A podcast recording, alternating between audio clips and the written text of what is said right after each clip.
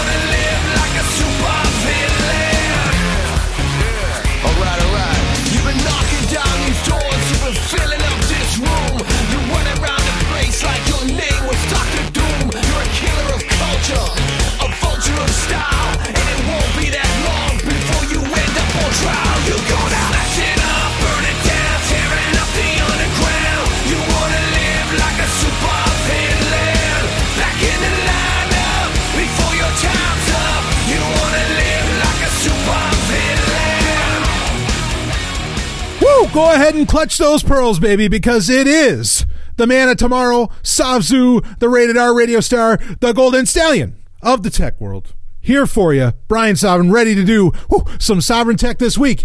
And wow, have there been some clusterfucks this week? Of course, last week, one of the biggest clusterfucks of all time. And, you know, I just for a second, you know, I asked somebody, I said, hey, I just for a second want to view the world through your Facebook account. And first off, they said, oh, shit, I still have one. I'm like, oh, well, fuck. But like, I want to see, like, did anybody really listen? Did they really grasp what the fuck just happened last week with potentially 100 million accounts exploited against Facebook accounts? We talked about it at the beginning of last week. I was just able to squeeze it in last week's episode. Okay. And I looked and I'm like, oh, did everybody, was there a nice mass deletion or something? And I'm looking and I'm like, no, wait, this person, I know this person, they're still using it with the, well, okay. You know, I don't know what it'll take. I mean, the only thing I could figure, the only way that people will finally get off of fucking Facebook, right? The only thing I could figure is that unless somehow they figured out a way to deliver like digital cyanide, and if they were actually killing people, like Facebook was purposely killing people, maybe then people would finally get off of this fucking thing. Maybe. But then, you know what? I think a lot of people would just be like, well, you know, digital cyanide, that's a thing today. I mean, you know, that's technological progression. What the hell? You know, I mean, that's all right. You know, we'll just keep using Facebook. Actually, don't worry. They don't put the technical, they don't put the digital cyanide. They don't transmit it through Facebook groups. So we're safe. We're safe. One day.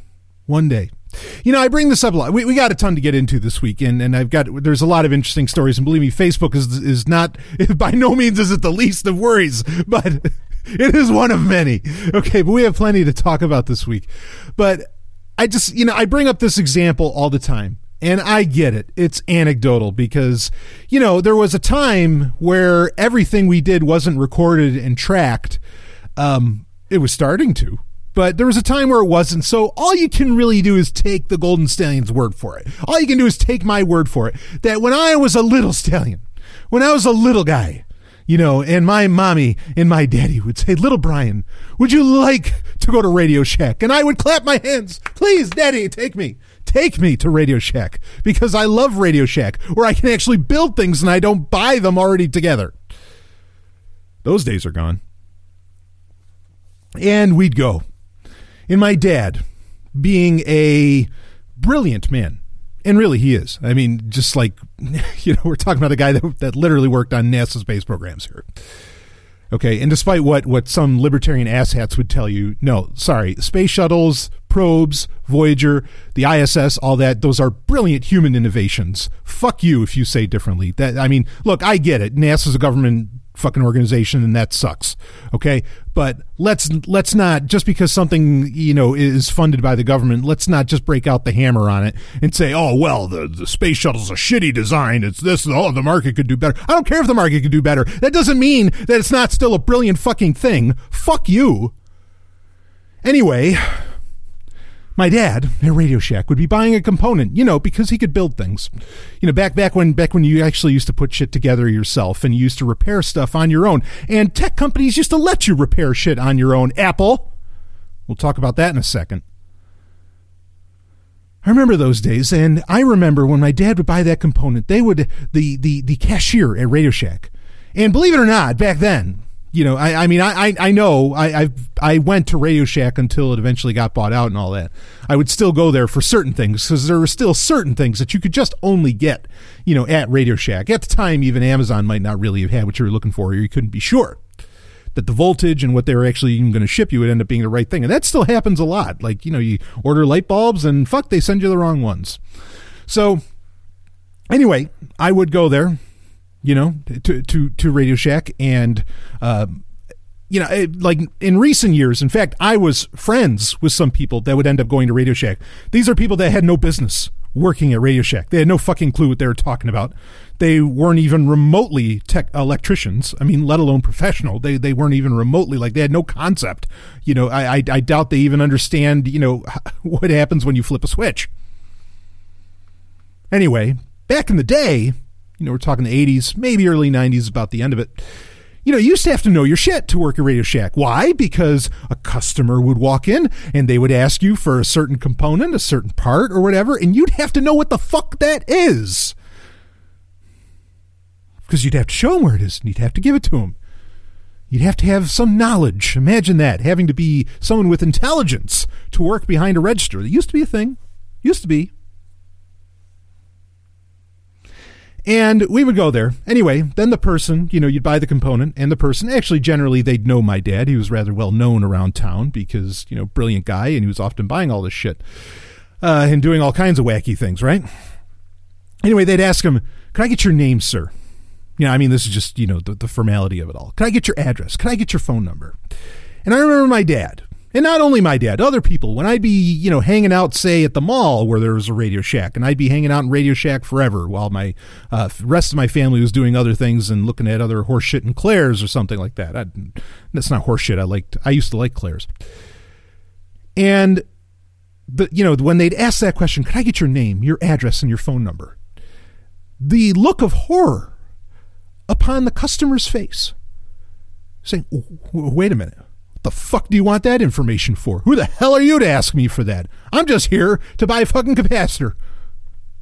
I'm here to get this little transistor. I'm going to build a transistor radio. You leave me the fuck alone. I don't. If I wanted you to know my name, you know, I'd wear it on my shirt. I don't know what happened to those days. Especially, I mean, and that's even more appertinent because we're talking about people that are obviously into tech. Where did that go? Where did that attitude go? That, I mean, and you got to understand that at this time, and they started doing this, you know, as soon as like computers were more or less the registers of the day and getting introduced, which I guess maybe would have been the late 70s around there, but really more, it would have been, you know, well into the 80s. But at the time, and look, you can look this up. You know, I've had a lot of people ask me on Patreon, you want to talk about, they've asked me to talk about my favorite conspiracy theories and so on, right? Maybe someday I'll talk about this one, but I'm going to give you a little preview right here. Of course, you want to become a patron, patreon.com/sovereign tech. Woo! SOVRYN, like my last name, goddammit. But on Patreon, you know, they asked me my favorite conspiracies. There was a conspiracy at the time with Radio Shack that they were literally tracking what you bought to see if you would be eligible to work on a moon base being built by the U.S. government. I'm not kidding. You look it up. Like that is a long-standing conspiracy theory out there that that's what they were doing with that information. Now, that's relatively benign. I mean, hey, I'm ready to go work at a fucking moon base, please. You know, some people already think I live on one. Woo! But regardless of what the reasons were, the right answer was, what the fuck do you need that information for? If I want one of your catalogs, I'll grab one on my way out. You know, and I'll make sure the door doesn't hit my ass. What the fuck happened? I don't know. I've brought that example up many times because, I think it's the perfect one to, I mean, oh, it's anecdotal. Oh, we don't do anecdotes. Okay, yeah, you tell me how you got your facts in the first place, slap nuts. But it's there. I saw it. And I can, and I think a lot of other people know. Like, I mean, there's a reason that that conspiracy came up in the first place, because you had people that were that concerned about just handing over their fucking name. Of course, granted, people used to pay for things with cash back then. What an amazing invention. You know, imagine that, having money without that much of an identifier. I mean, I know it still has identifying qualities to it, but you get my point. Anyway. Yeah, I fucking get it. You're still trying to get laid by your neighbor or that person, you know, that has, like, you know, a tenth of your ideology, that lives in, I don't know, East Bumfuck Ice Planet Zero. I don't know. And so you're still hopeful. And so you got to stay on Facebook because shit, you're not, you know, maybe you won't get laid if you don't. Ugh. I mean, you wouldn't want to, like, actually fuck your wife, right? You know, that's right next to you. That you're looking at your phone and there's this beautiful woman next to you and you're just like, well, yeah, but there's this person over here. Give me a break. Anyway. Well, okay. I mean, let's be clear here. Yes, I still have a Facebook account. There are various reasons for that, including clients that I had to clean up the fucking mess that they were freaking out about over this fucking, you know, this potential exploit. Or, I mean, it's an exploit. It's real. Just it's potentially whether or not any of that was actually used against you if anyone collected any data. That's the potential. And I had to fucking deal with that. Okay. But otherwise, you better fucking believe I don't use that goddamned account. Not for shit. So, hey, Windows 10 had a new update this week. Oh, wait, no. No. Oh, I mean, it did. But then Microsoft said, oh, stop the press. Stop the presses. Cut off those data lines. Someone get the pliers and go after the RJ45. Hell, get the chain link cutters.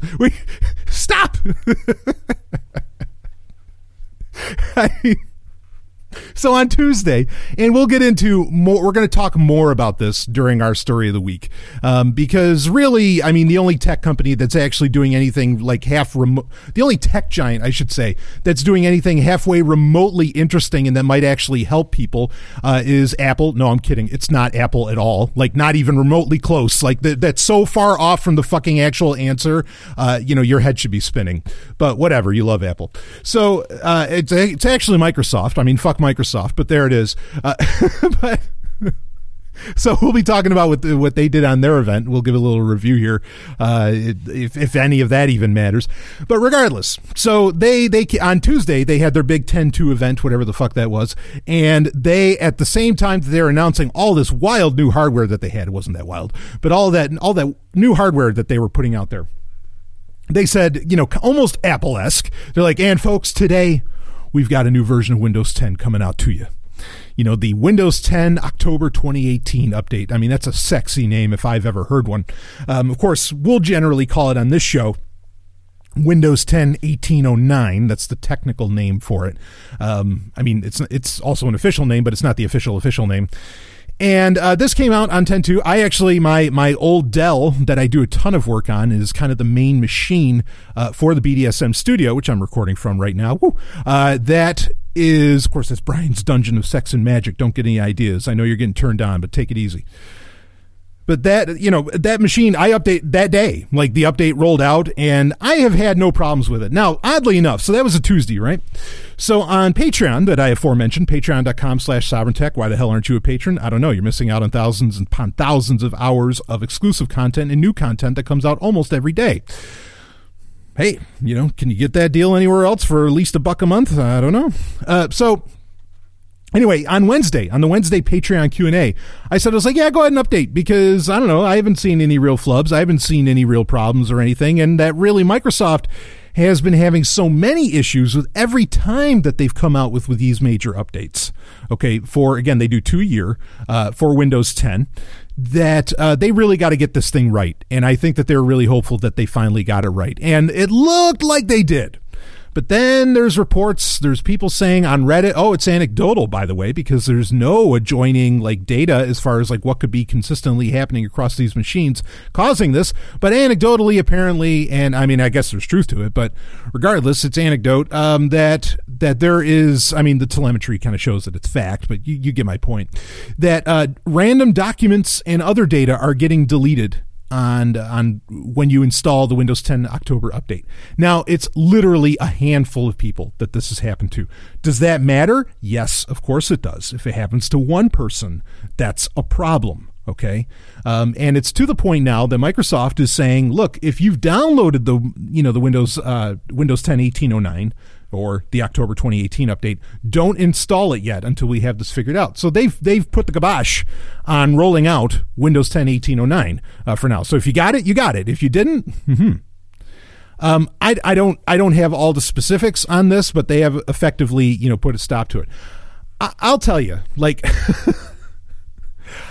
I mean, to some degree, I empathize with Microsoft on this. And this is a point I've made many times on this show. Okay. The amount of hardware and apps and software and drivers and so on that Windows has to be backwards compatible with is astounding and, nay, impossible, I think, to really pull off without a hitch. Okay. I'm not going to pick so hard on Microsoft for this. Now, if it happened with Apple knows exactly what you could almost count on your hand what kind of hardware you're dealing with, or count on your hands. And I know that's not a literal statement, but you get my point. They have very, very controlled resources and and the devices, they make it themselves. Now, there's an advantage to that, certainly, but then there's an advantage to the other way as well. Okay, this is the same problem that Android runs into compared to iOS. I mean, Apple has its way of doing business. Okay, there's times where it's superior. There's times where I think that it's not. There's times where I think it holds shit back because in a lot of ways, other than their longevity, I think a lot of MacBooks are fucking shitty computers by comparison. They're not half as powerful as what Windows or, as your average Windows machine. And to say nothing of the fact, I mean, all of them are really behind when you realize that there's supercomputers out there that we should be fucking using. But regardless of that, so, I mean, Windows 10, Windows, take your pick, Windows 7, whatever. These are Swiss Army knives of operating systems. I mean, it's crazy just how much, I mean, you can almost, they are, and I use this term with respect, not as a pejorative. They are the sluttiest operating system out there. It can take it all and it can do it all. And it really can, so, I mean, you got to give, yeah. You see the fanboys, the Google fanboys, the Apple fanboys, and believe me, I'm no lover of Microsoft. I might love Panos Panay, but I don't love Microsoft. Okay. I mean, you hear them ripping on it and it's like, do you have any fucking idea, just how hard it is, I think, to really like keep all of those different, hardware configurations and software configurations and so on from working without a hitch, and from updating without a hitch. I dare say it's impossible. If only a handful of people ran into that problem. It's important and Microsoft needs to solve it. I'm not saying otherwise, but if only a handful of people that happened to so far, I mean, honestly, like that's amazing. Like that, is somebody who knows what it takes to code, is somebody who is a coder. Like I hear that and I just go, holy fuck. Like that's remarkable that there's only like 5 or 6 machines that this fucked up on.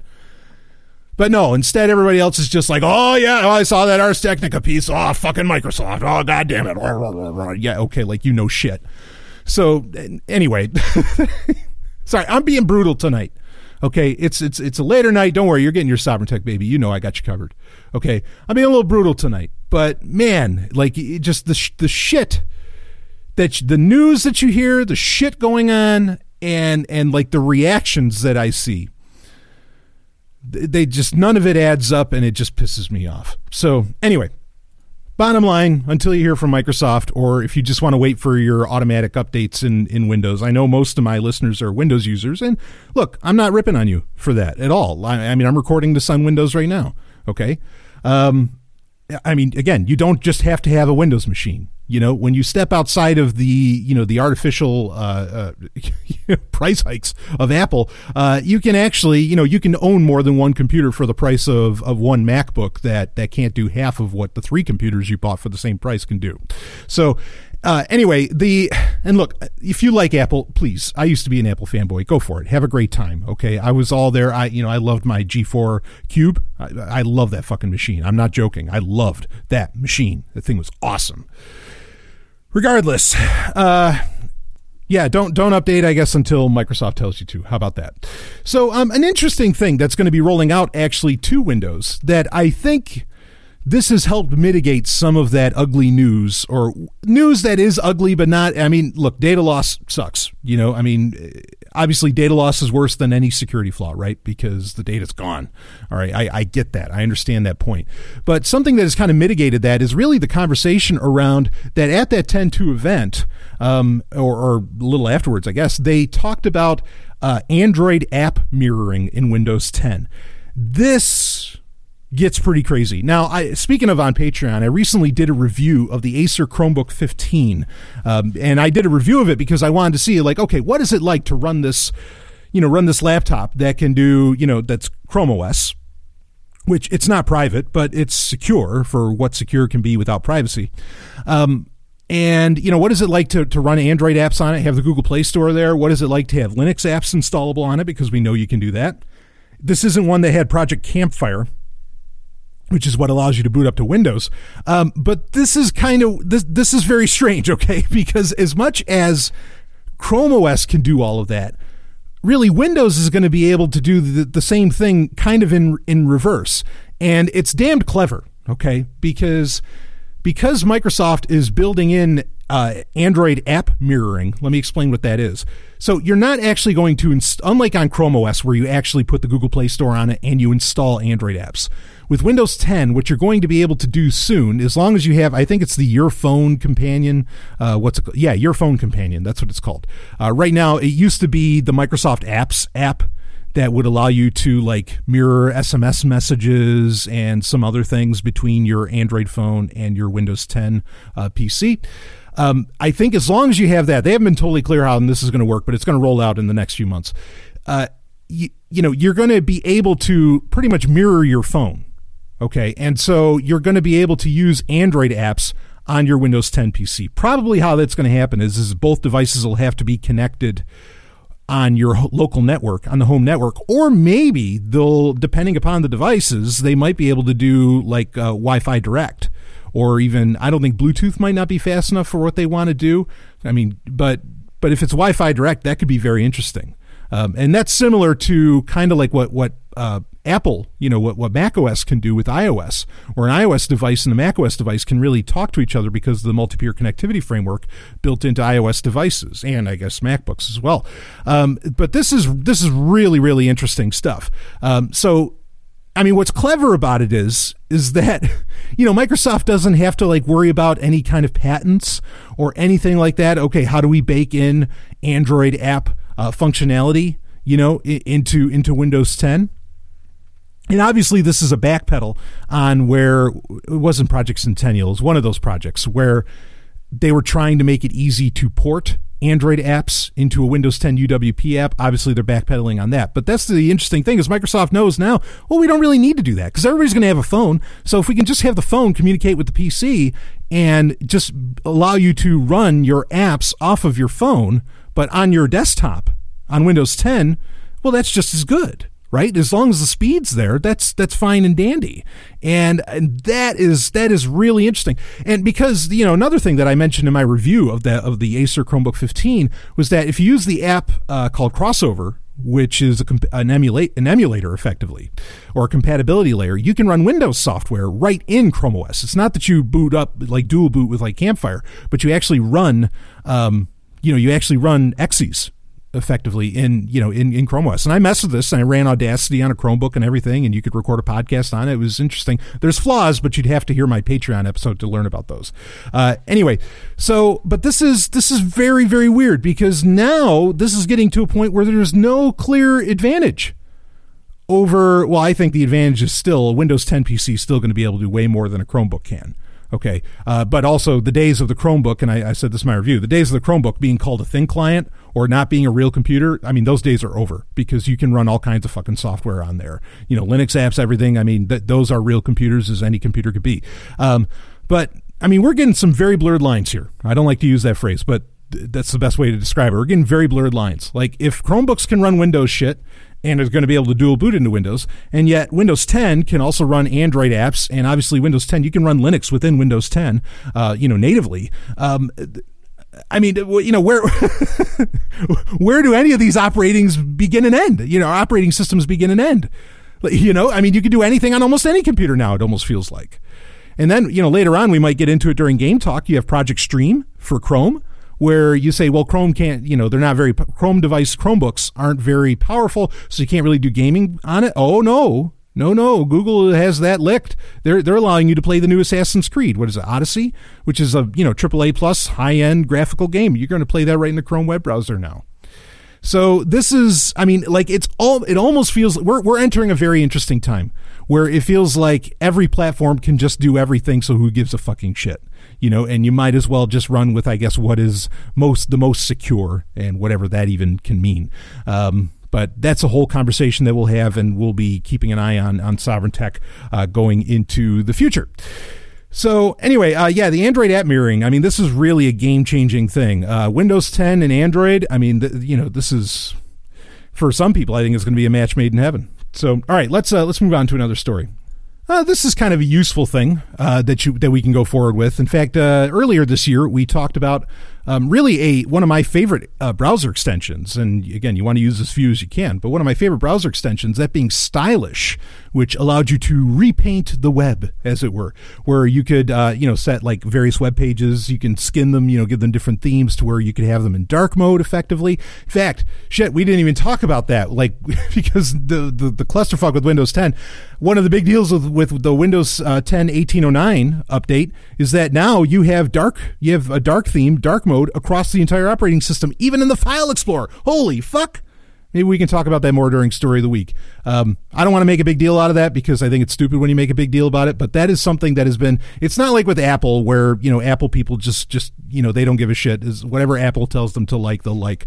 But, you know, with Windows, since I was a kid, another anecdote. Since I was a kid, people have been begging for, hey, can I get, without having to set it for high contrast, can I get, like, you know, and without having to use third-party software, could I get Windows to have a fucking black background with white text in the file explorer? Well, now, 20 years later, and even longer, we finally got it. God damn it.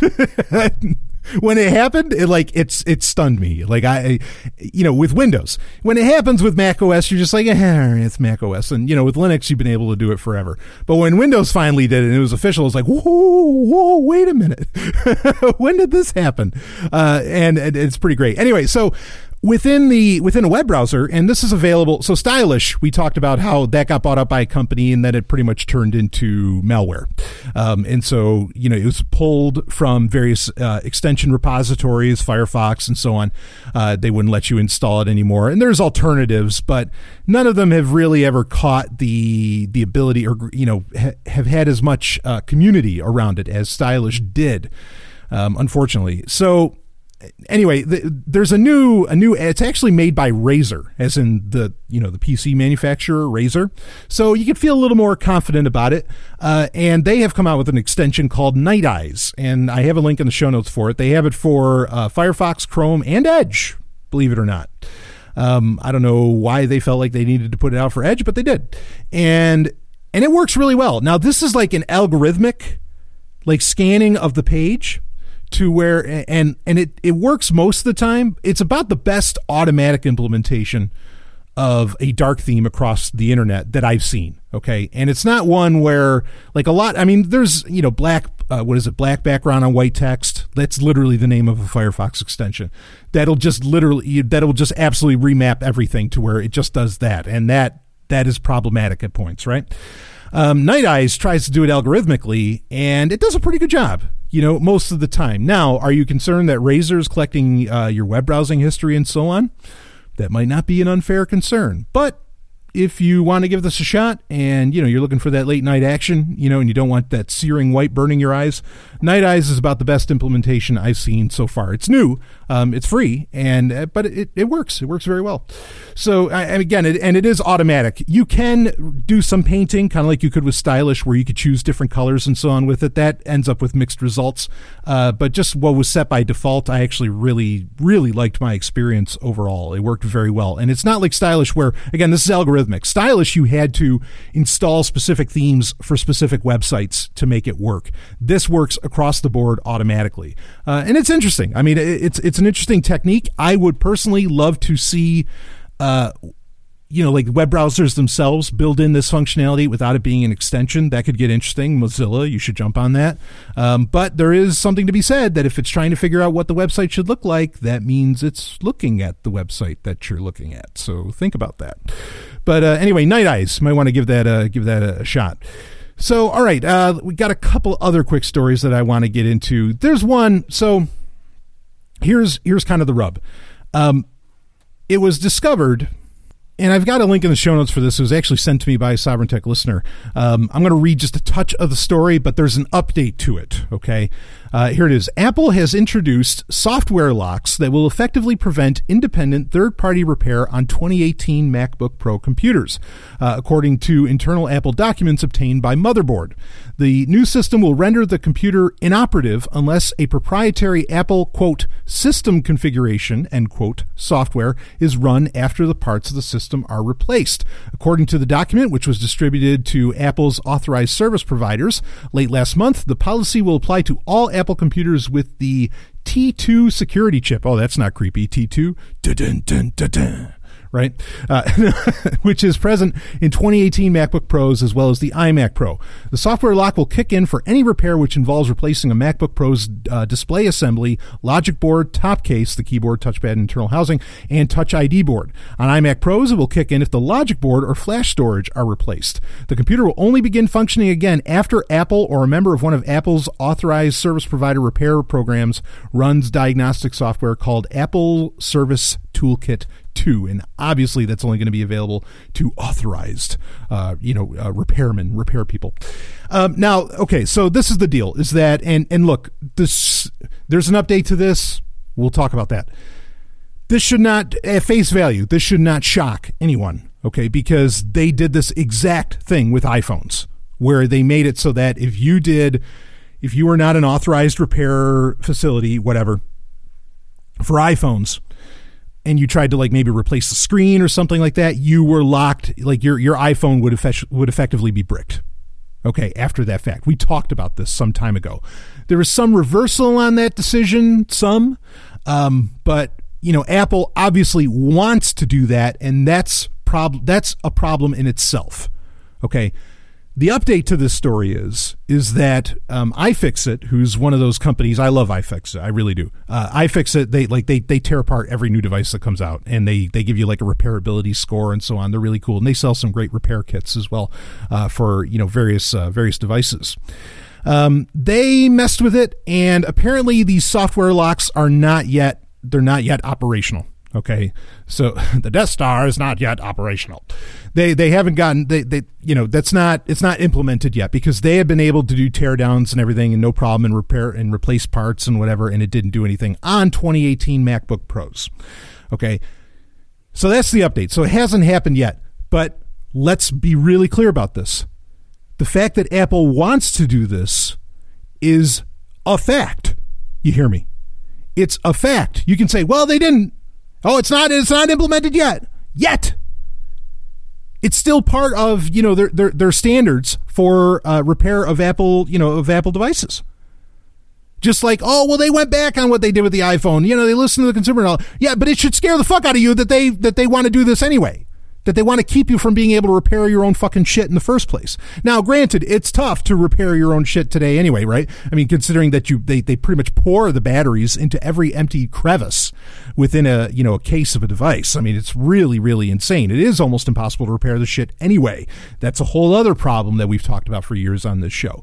But don't tell me that, oh, well, because they went back on it, oh, they haven't implemented it yet. Yeah, you know, don't be too hard on Apple. No, no, no, no, no, no, no, no, no, no, no, no, no. They don't get away with it. They don't get away with it. They want to do this. Doesn't matter if they go back on it. They want to do this. That should be concerning to you. Okay? And what's the solution? Well, you buy computers from people that aren't going to implement these fucking locks.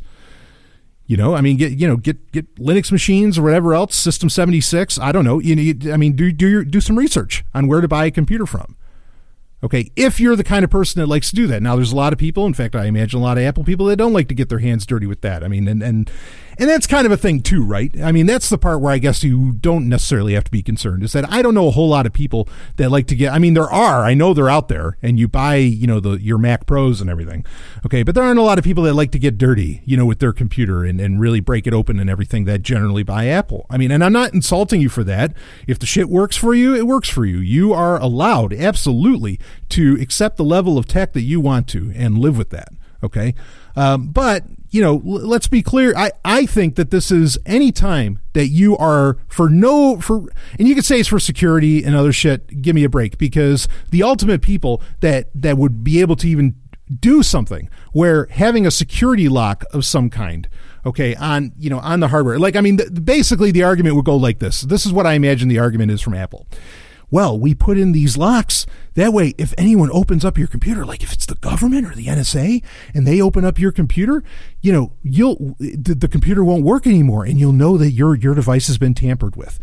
Shut the fuck up, because you think Apple won't play ball with the FBI, the NSA, and so on, and whatever. I mean, the only people it's stopping, sure, it's going to stop your run-of-the-mill hacker, okay? But then, I don't buy the argument.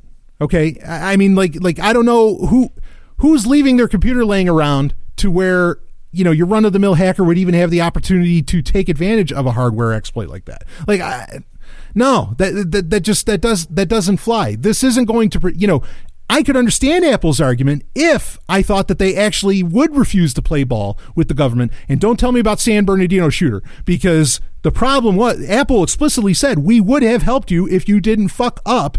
You know, try breaking into his iPhone more times than is allowed. We would have helped you. They didn't deny that they would help the FBI. Sure, they would have. Stop. Don't give me that. So, you know, this is, the arguments around this are crap. And I think any time that you keep consumers from being able to repair their own shit or to control their software or do whatever else, that is an anti-consumer move. That is anti-consumer. And that should be a problem to you. Okay, I mean, and look, are most of the tech giants doing something that's anti-consumer? Of course, and it's all up to your own personal threshold. But I would be remiss as a tech journalist if I didn't tell you about it. So I appreciate the Sovereign Tech listener, you know, sending that in. I don't like this. I don't like not being able to repair my own shit, because I know how and I want to be able to. And especially if I pay a fucking premium price like Apple asks for their shitty computers.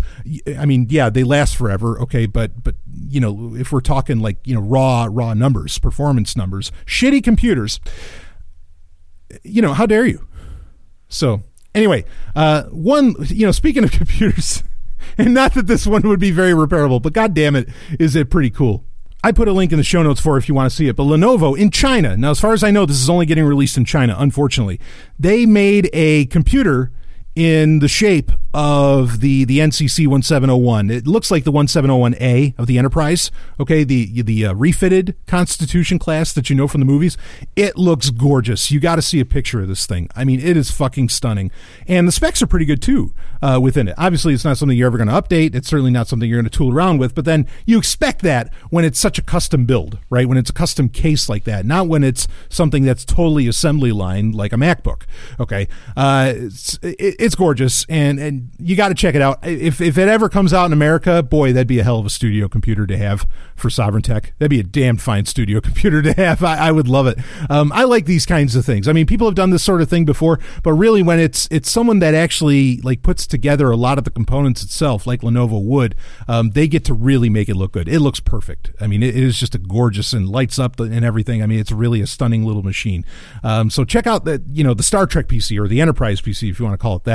I think it's beautiful. Again, I do hope it comes to the States. Anyway, we'll be right back with some more Sovereign Tech, and because I'm sure that Enterprise computer is running Windows 10. Well, we're going to talk what Microsoft's up to, or what they were up to this week in the next segment. I'll be right back with more.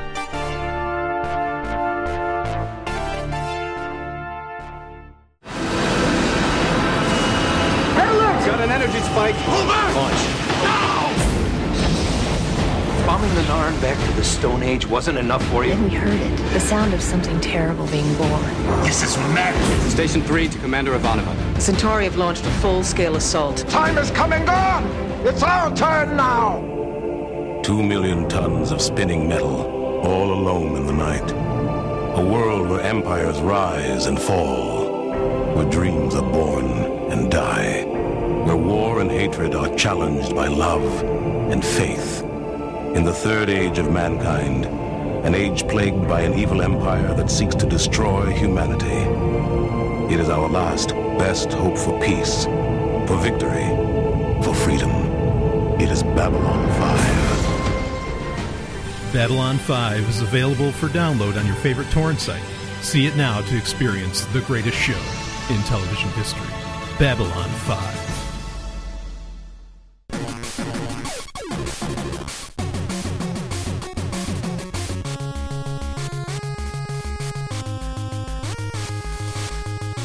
Story of the week. Woo, it is time for Story of the Week, and boy, are we hot tonight, huh? And it's a little cold outside, a little cold. It's not Ice Planet Zero here yet, but it's getting close, you can tell. We're into October 2018. I can't fucking believe that. And obviously Microsoft can't either, because it sounds like their update wasn't ready for Windows 10.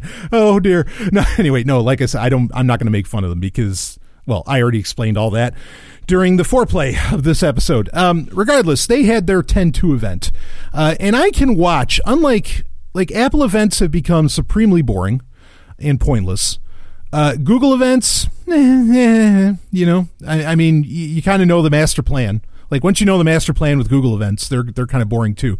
And the master plan is for anything you see at a Google event, anything that they talk about that they want to do and that you're going to be able to do, anything that they show off to work effectively requires every single human being on fucking planet Earth and every house and on planet Earth to have Google technology in their hands or lacing the house or whatever. And you have to understand that. And once you understand that, you recognize it's all bullshit because that ain't going to happen. At least in my opinion, I don't think it's going to happen. So anyway, you know, and Facebook events. I mean, I can't watch Zuckerberg. You know, like I can't take that guy seriously. I can't watch it with a straight face. I don't like popcorn because otherwise it'd be popcorn fair, but I can't fucking stand popcorn. I'd probably end up vomiting it by the end of the fucking, you know, event that Zuckerberg is leading. So I can't do it. But I'll tell you, Microsoft events. Now these. They've got the magic back down, you know, for back what Steve Jobs used to be able to do. Microsoft has got this figured out. OK, and they've got a guy who's just a fucking natural. Panos Panay, who is and I think I talked about this on a recent Patreon episode, too. But look, they can't pay this guy enough. There is no price too high for this guy because he's the only thing keeping that company afloat. He is the thing that gets people excited because he's just natural. He looks like he's talking naturally. He doesn't look like he's going off a script at all, and he might not be. He's the head of the Surface division, more or less, among other things. You might as well make the guy fucking president of the company, you know, even though Satya, you know, has ideas. But I mean, Panos is just fucking brilliant. He is. If there's a Steve Jobs in the world right now, it's Panos Panay. I mean, it really is like he is the next, if as it were, Steve Jobs. Not obviously he's with Microsoft and not with Apple. Apple had their shot with Scott Forstall. They fucked that up and fired him. And well, there you go. You know, vision gone. And the company's been boring ever since. But regardless, Panos Panay, just brilliant. I mean, it's watching magic on the screen, you know, with him talking about stuff. And I'm not saying that Microsoft necessarily announced anything interesting. In fact, the most interesting thing, really, that they talked about was a goddamn pair of headphones. Can you believe that? That at a tech giant hardware event, the most exciting thing going on is a pair of headphones. Anyway, so let's talk a little bit about what they did announce. Of course, we aforementioned they did release temporarily the Microsoft, or, you know, the Windows 10 October update 2018 and or Windows 10 1809. So much easier to say. They released that, and you know, that ran into its own challenges. Not a whole lot to talk about that really that allowed for. There's some new interesting search features. You can play music in the game bar, and you know, there's some things like that. And I think some other interesting features are getting laid out with that Your Phone Companion that is not just Android, it's also with iOS, but a lot of the more interesting features I think are going to be Android exclusive because of the open nature of an operating system. Imagine that. You can do cool shit when an operating system is a little more open. Who knew? Apple. But, well, they apparently don't know. But regardless of that, so, yeah, I mean, that functionality is coming. The big deal is really the dark mode across the board, and it is a beautiful thing to behold. And I have done some late night work. In fact, I'm doing late night work right now. And to have dark mode across fucking everything, even the File Explorer, which I honestly spend a lot of time on, that's great. Like that, thank you. and I mean it. Thank you. You know, it was crazy. I was really annoyed when like Apple users were all saying, "Oh, we got dark mode on Mac OS. Holy shit, this is the greatest thing ever." I don't think on Mac that's necessarily the greatest thing ever, right? I mean, well, anyway, whatever. But on Windows, like I said earlier, this is something that's been wanted for a very, very long time. So it's exciting to finally have it. But anyway, so they did release some new devices. There was an update to. Let's see, there was an update to the Surface laptop. Not a major update. I mean, like there's, you know, now you have an 8th gen Intel chip in there, you know, quad core and so on. And battery life is significantly better, but there's no USB-C. Everybody's talking about that. There's probably reasons behind that. But that was announced. There's a new Surface Studio 2, which will hopefully be a little more powerful than the slough kind of that the first Surface Studio was. So that was a nice update. Then there was the Surface Pro, the original Surface, the Surface Pro 6. And you know, that has kind of similar updates and certainly a very nice machine. Overall, you know, if you're looking at like, what can I do the most with as far as a computer and what has like a lot of very unique functionality and form factor and so on, the Surface Pro 6 is probably the best computer out there right now.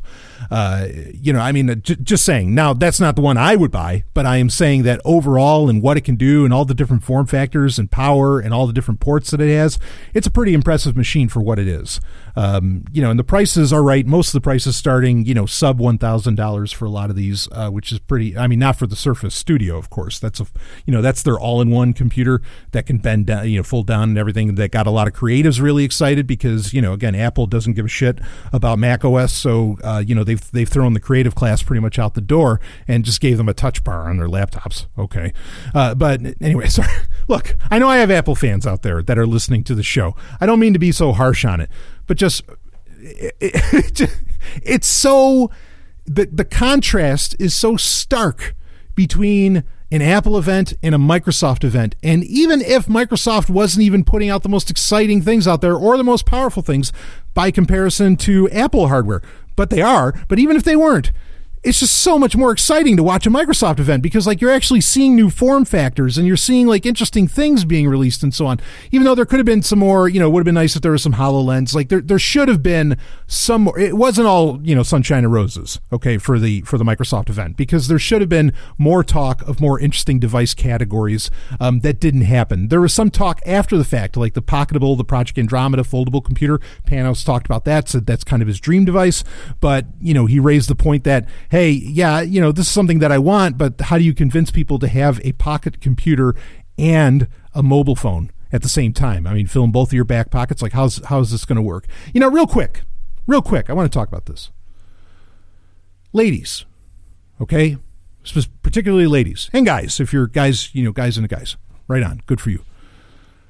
I want you to tell me, like really, in fact, send it. I'm going to talk about it. I want to talk about it during an important messages segment.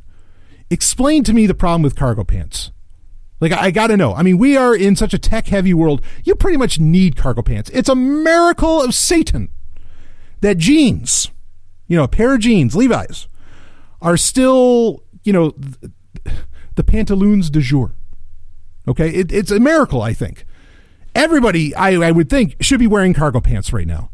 I mean, hell, look, even on Star Trek, it doesn't make any damn sense. They have no pockets on any of their shit. You know, unless it's Enterprise, which, you know, those are very practical, those jumpsuits. But, like, what the fuck? So explain to me why cargo pants, why you're not digging those. I want to hear, like, the reasoning behind that, and I don't want to go to Google or even DuckDuckGo to do that. So I'll be waiting for your emails. Just go to contact.zog.ninja or email me at bbs@sovereigntech.com to tell me all about it. All right, I want to hear about it. Now, at the actual Surface event, okay, and I guess that's what you would call it. I mean, it was on October 2nd. It was on Tuesday, but the Surface event.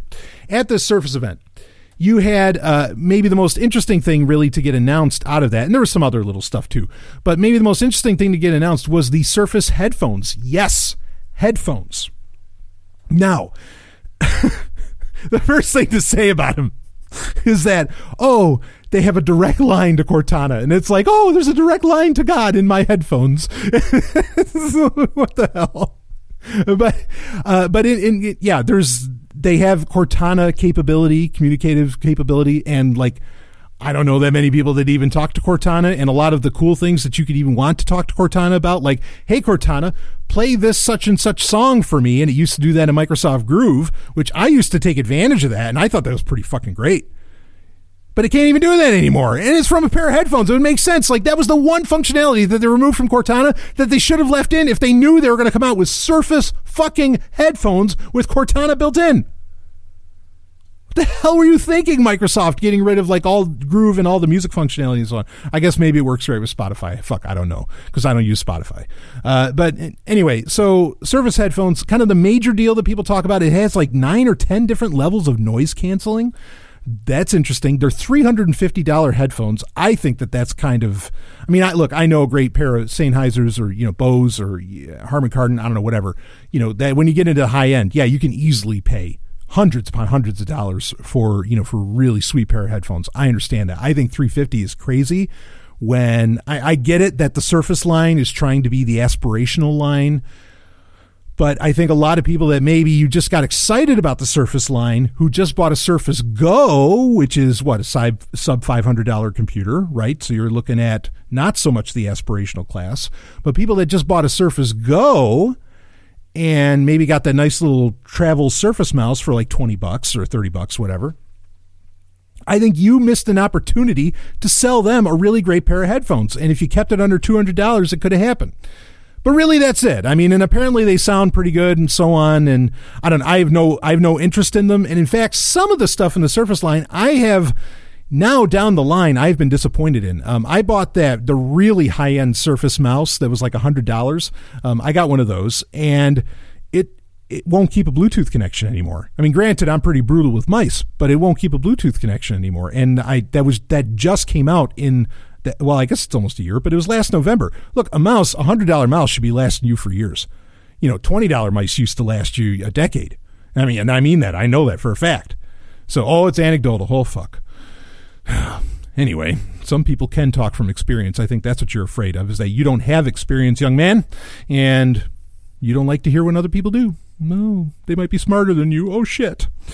Anyway, so yeah, $350 Microsoft headphones. Let's break it down to just being that. I think that's ridiculous. I mean, it's interesting in a way, but it's too little too late. You drop the functionality that would have made headphones interesting anyway. Cortana is not in use by just about anyone. And you could say, well, but because of the Cortana Alexa functionality, this could be particularly interesting. You effectively have a pair of Alexa headphones. All right, but then let's be clear here. Those aren't Surface headphones. Those are Amazon headphones. I mean, and that doesn't really, to me, that doesn't necessarily speak well to Microsoft, unless Microsoft wants to do, which it seems to be very much doing, is that they are just opening up all the gardens, right? They're allowing for Android apps to be a major part of Windows 10. They are allowing for, all kinds of things. They're opening up and they're developing their premier software for every platform that they can find. So if they just want to drop Cortana and just make a deal with Amazon and have Alexa be the, the virtual assistant du jour, then go for it. Okay, like do that, but stop putzing around. Stop with all the the horse pucky. Okay, of saying, well, this has Cortana. Ooh, you're gonna want to spend $350. Okay, yeah. How's that Harman Kardon speaker doing? What is it? The Invoke or whatever it was that got released last year. You know anybody with those? Do they even have like firmware updates or anything for that anymore? Nope. And that was $300. Yeah, I don't trust it. So, but it is, I mean, it was like the shocker. Like, I don't think anybody was really, and not that kind of shocker, okay? Relax your ass. Yeah, I mean, this is the thing that nobody was really expecting, I think, were these headphones. But then there's not a whole lot necessarily really to tell. I mean, the Cortana functionality could be interesting if Cortana could do shit. You know, like if Cortana could effectively do just about everything you wanted done on your computer, then having a pair of headphones that control, like, you know, say cross-device, right? Like where you could, any computer that was running, that had you were logged into with your Microsoft account and that has Cortana running on it, and it could do everything. Say, like, you could talk into it, into your headphones, and say, "Computer one, do this," and you know, but it can't do that. You know, like Cortana doesn't have that ability. Is this heading in that direction? Kind of like what Apple wants to do with Siri, and certainly what Alexa does with, you know, with smart speakers and so on, and Google does as well with Google Assistant. Sure, maybe that's going in that direction, but it's not enough, and you need it to fucking wow people. And the Microsoft faithful who pay attention to the news, everything coming out of Microsoft, knows that they've been dropping features from Cortana, not adding them. So there's no confidence in a product like this. So, I mean, it was, you know, presentation wise, the Surface event was great. You know, like, I mean, Panos was just in fine form, and it was a real joy to watch. The Surface Laptop 2 is an interesting device. Sucks that it doesn't have USB-C. That's not a huge deal to me, but I get where it is to others. Okay. But it's a fine device, fine price. Surface Pro 6, I already told you about that. Surface Studio 2 needed to be a thing. You know, I mean, it's all stuff that needed to be out there. It's a little iterative, but it's all stuff, like, all improvements that I think they bet a lot. You know, Microsoft over the years had bet a lot on the Surface line, and they found out just what exactly, which parts of it were successful, which the Surface Laptop was, and Surface Studio in a very real sense was. But there was a lot of critiques, and I think that they were just trying to, like, resolve a lot of those critiques. So in a way, it's a good thing, but just there was nothing, like, earth shattering, you know, where some recent Microsoft events, frankly, had been downright like, whoa, holy shit, the future's here. It wasn't one of those. It really wasn't. And in fact, there's been some flubs to come out of it, you know, again, like with the Windows 10 1809 update. So anyway, that's the Microsoft event and my review of it. Of course, fuck Microsoft. You know, I mean, they're just part of the surveillance system anyway. But regardless, within the consumer space, I mean, this is where there is some interesting stuff, and some of their hardware within the Surface line is actually really great. Boy, if you want to ask me about those headphones, not worth it. Not worth it at all. So we'll be right back with some more Sovereign Tech. Woo! Hey, I want to tell you about a Sovereign Tech sponsor. Now, you may have known it as ZenCash, but they have gone through a bit of a rebranding. And hey, I get it. The rebranding is Horizen. And again, not like Horizon, Horizen. So Horizen. And you can find their website, horizen.global. And I mean, they're still, you know, the cryptocurrency is still called ZenCash and so on. But again, like we've always said, ZenCash was originally an entire platform, and Horizen is putting that on the horizon, baby. So you want to check it out. Go to Horizen. Again, it's Horizen.global. Horizen.global. And I thank them for sponsoring Sovereign Tech. Now, let's get back to the show. Woo! This Week in Blockchain. It is time for This Week in Blockchain, where we talk about something happened in blockchain. You know, something I didn't get into, actually, that they also announced at the 10.2 event is that, or at the Surface event on 10.2 that Microsoft announced was it Surface All Access? I think it's called. Yeah, Surface All Access, where kind of like what Apple allows for with iPhones, where you can pay a monthly fee and get updated and all that. And what Microsoft also already implemented with their Xbox line, where you can pay, like, you know, $16, $20, $25, however much a month it adds up to, and get, you know, a subscription service effectively to their hardware. They announced that as well, and I think that starts on October 16th, where you can start ordering through Surface All Access. So if you can't afford outright some of this higher-end hardware, you can get it through All Access. Again, there's links in the show notes for a lot of this stuff. Okay, so for This Week in Blockchain, this also got sent in by a Sovereign Tech listener, actually, and this is kind of interesting, but not surprising. So the story is, it's from the Wall Street Journal, and it's from September 24th, 2018. Walmart requires lettuce and spinach suppliers to join blockchain. A January 31st, 2019 deadline for direct suppliers, others to follow in the next year. Let me read a little bit of the story here. We'll talk about it. What is this? Lettuce on blockchain? Well, hold on. Walmart, in a letter to be issued Monday, to suppliers will require its direct suppliers of lettuce, spinach, and other greens to join its food tracking blockchain by January 31st, 2019. The retailer also will mandate that farmers, logistic firms, and business partners of these suppliers join the blockchain by September 30th, 2019. The supplier push comes after 18 months of testing the blockchain system from developed by international business IBM. Tests to trace berries, mangoes, baby food, chicken, and other foods on the IBM Food Trust blockchain. That's an actual name, IBM Food Trust blockchain, have produced a more complete view of the food system than under current federal regulations, according to Nestle and other participants in the project. Pinpointing the source of food contamination can improve public safety, cut the amount of time illness goes unchecked, and could save money for retailers and farmers who can be swept into overly broad product recalls. So anyway, they break this down quite a bit as to what's going on here. Now, I mean, here's the real story, is that blockchain, you know, we've known this for a while, that blockchain would end up getting used for things beyond currency, beyond cryptocurrency. Okay, obviously, you know, that's not new news to anyone that really knows even the term blockchain, I think. Okay. This idea of the IBM Food Trust blockchain, we kind of knew that was coming. IBM has been very early on. They've been developing their own blockchains for years now. Okay, various different ones, some of them for IoT, some of them obviously for food tracking. Now, this is all taking advantage. These kind of implementations are taking advantage of blockchain's open ledger ability, and supposedly it is open to do this. There's not, I think when some people hear like, ooh, Walmart and blockchain, right, that suddenly they think, oh, Bitcoin's going to go through the roof, everything's going to go to the moon because Walmart's accepting blockchain or something like that.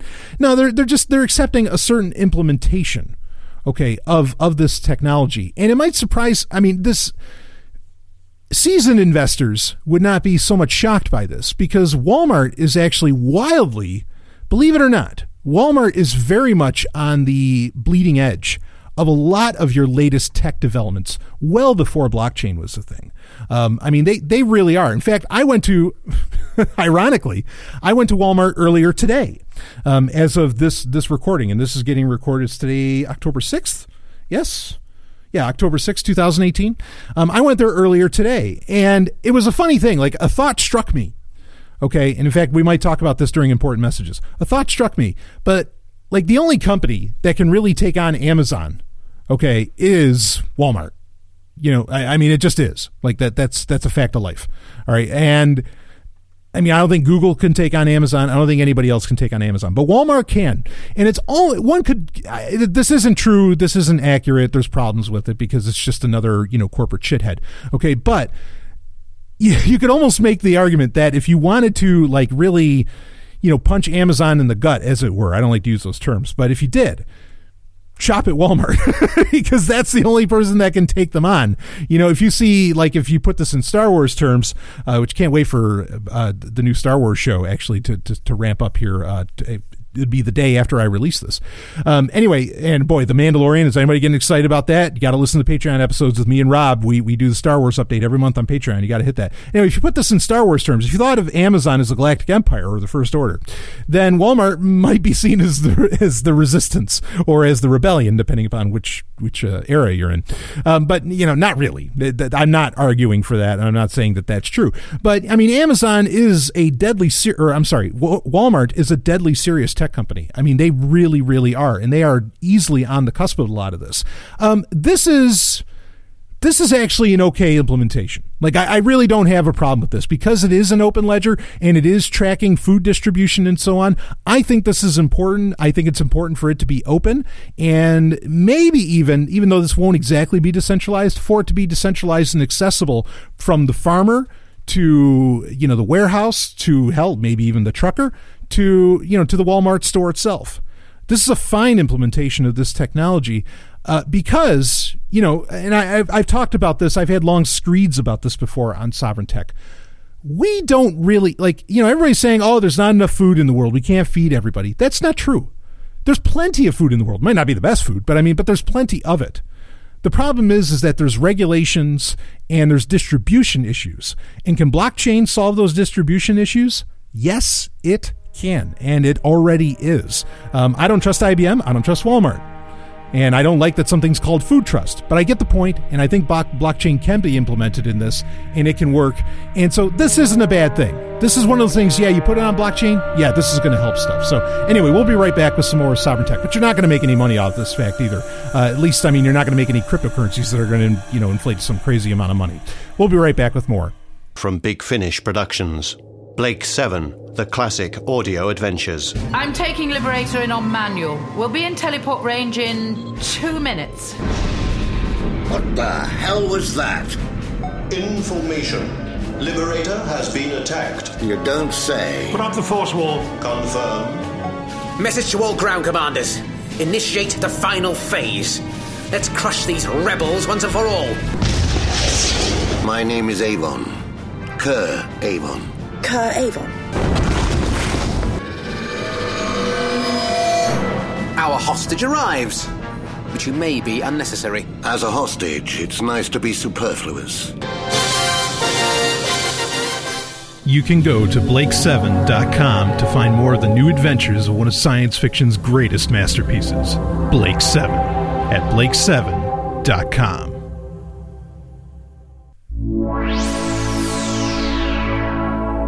Important messages. It is time for Important Messages, where I answer the questions, and you can ask me anything. Tech, science, hell, it might not have anything to do with that at all. It could be about cargo pants, and I hope that you get in touch with me about that. I want to know what's the fucking problem with them. And cargo shorts if you want to get fancy, or if you want to get sassy, I should say, because there ain't nothing fancy about it. But that's the thing, why aren't they fancy? All right, yeah, you can ask me anything. BBS at SovereignTech.com. That's the, you can also get in touch with me on Twitter. Some people still do that. I do still have a Twitter account. And also there's contact.zog.ninja, where you can be completely anonymous if you wish, because I don't need your name or email address or whatever. You can just send me something, stories, a question, whatever on that. So, yeah, got a couple interesting questions here. One I'd love to spend more time with because it's a little more fun, but the other's kind of serious. Let's read it here. Jeff Bezos. Let's see. So, yeah, this is about Bezos. Hey, Stallion, not sure if you heard about Bezos pulling a $15 an hour minimum wage at Amazon out of his ass or not, but it sounds a lot like things you have been saying he would do. What say you? Who? Thank you for keeping that brief, for one.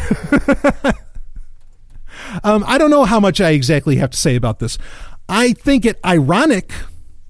Well, okay, something I've been complaining about recently, there was a recent episode, what was it, Amazon Rainforest or something, I titled it. It was just a couple episodes ago. But I was pissed off that you have a lot of, you know, free marketeers and so on praising Amazon. Oh, isn't Amazon wonderful? Isn't that great what they're doing? Or you have libertarians praising them. Who else praised Jeff Bezos this week on Twitter? And that Jeff Bezos accepted the praise and considered an ally in what he was doing. Senator Bernie Sanders. Yes. Wait a minute. I thought Bernie Sanders was, I mean, this guy's public enemy number one for libertarians, right? That's what I thought. This guy's a commie. This guy's just been terrible. But Bezos is really, whoa, thank you. Thank you, Mr. Sanders. You're wonderful. Thank you, Senator Sanders. Oh, you know, we're on the same team. We're all trying to get there. Where are they trying to get? Well, that's what I've been talking about on Sovereign Tech for a while. Now, I had to make clear, because I got asked about this, I think it was maybe last week or the week previous during Important Messages. Look, yeah, I think Bezos is trying to get to a pseudo post-scarcity kind of system. I think that's what he's shooting for. He's effectively shooting for some, like, brand of socialism in a very real sense. OK, and that's part of why I get annoyed that libertarians are like saying, oh, he's doing this great and wonderful thing, blah, blah, blah, when they don't realize that what this guy's real master plan is. And I think when you have him, you know, effectively making out with Bernie Sanders on Twitter, you know, libertarians, that should be raising your flags. Like, wait a minute, why are we supporting this guy? Like, this guy is he's not on your team. OK, now, I mean, my whole thoughts on the $15 an hour minimum wage thing. This is not going to go over well. I mean, Amazon has two things going for Amazon. Okay. I'm not going to bet against Bezos for one. A couple things to understand. One is that Amazon certainly has the money to have a 15, you know, to make a really a marketing, not a market, but a marketing play like this of $15 an hour. And it smacks of UBI, of Universal Basic Income, which I have theorized, I have predicted that Bezos is trying to get to and is supportive of, and he's trying to get to this certain type of society, what's known as, or what I think should be known as, Trekonomics, which is a book which I think describes what a lot of Silicon Valley is actually going for. I highly recommend the book Trekonomics, even if you're not a Star Trek fan. It has a lot to say, and Rothbard gets quoted in it, and he gets talked about.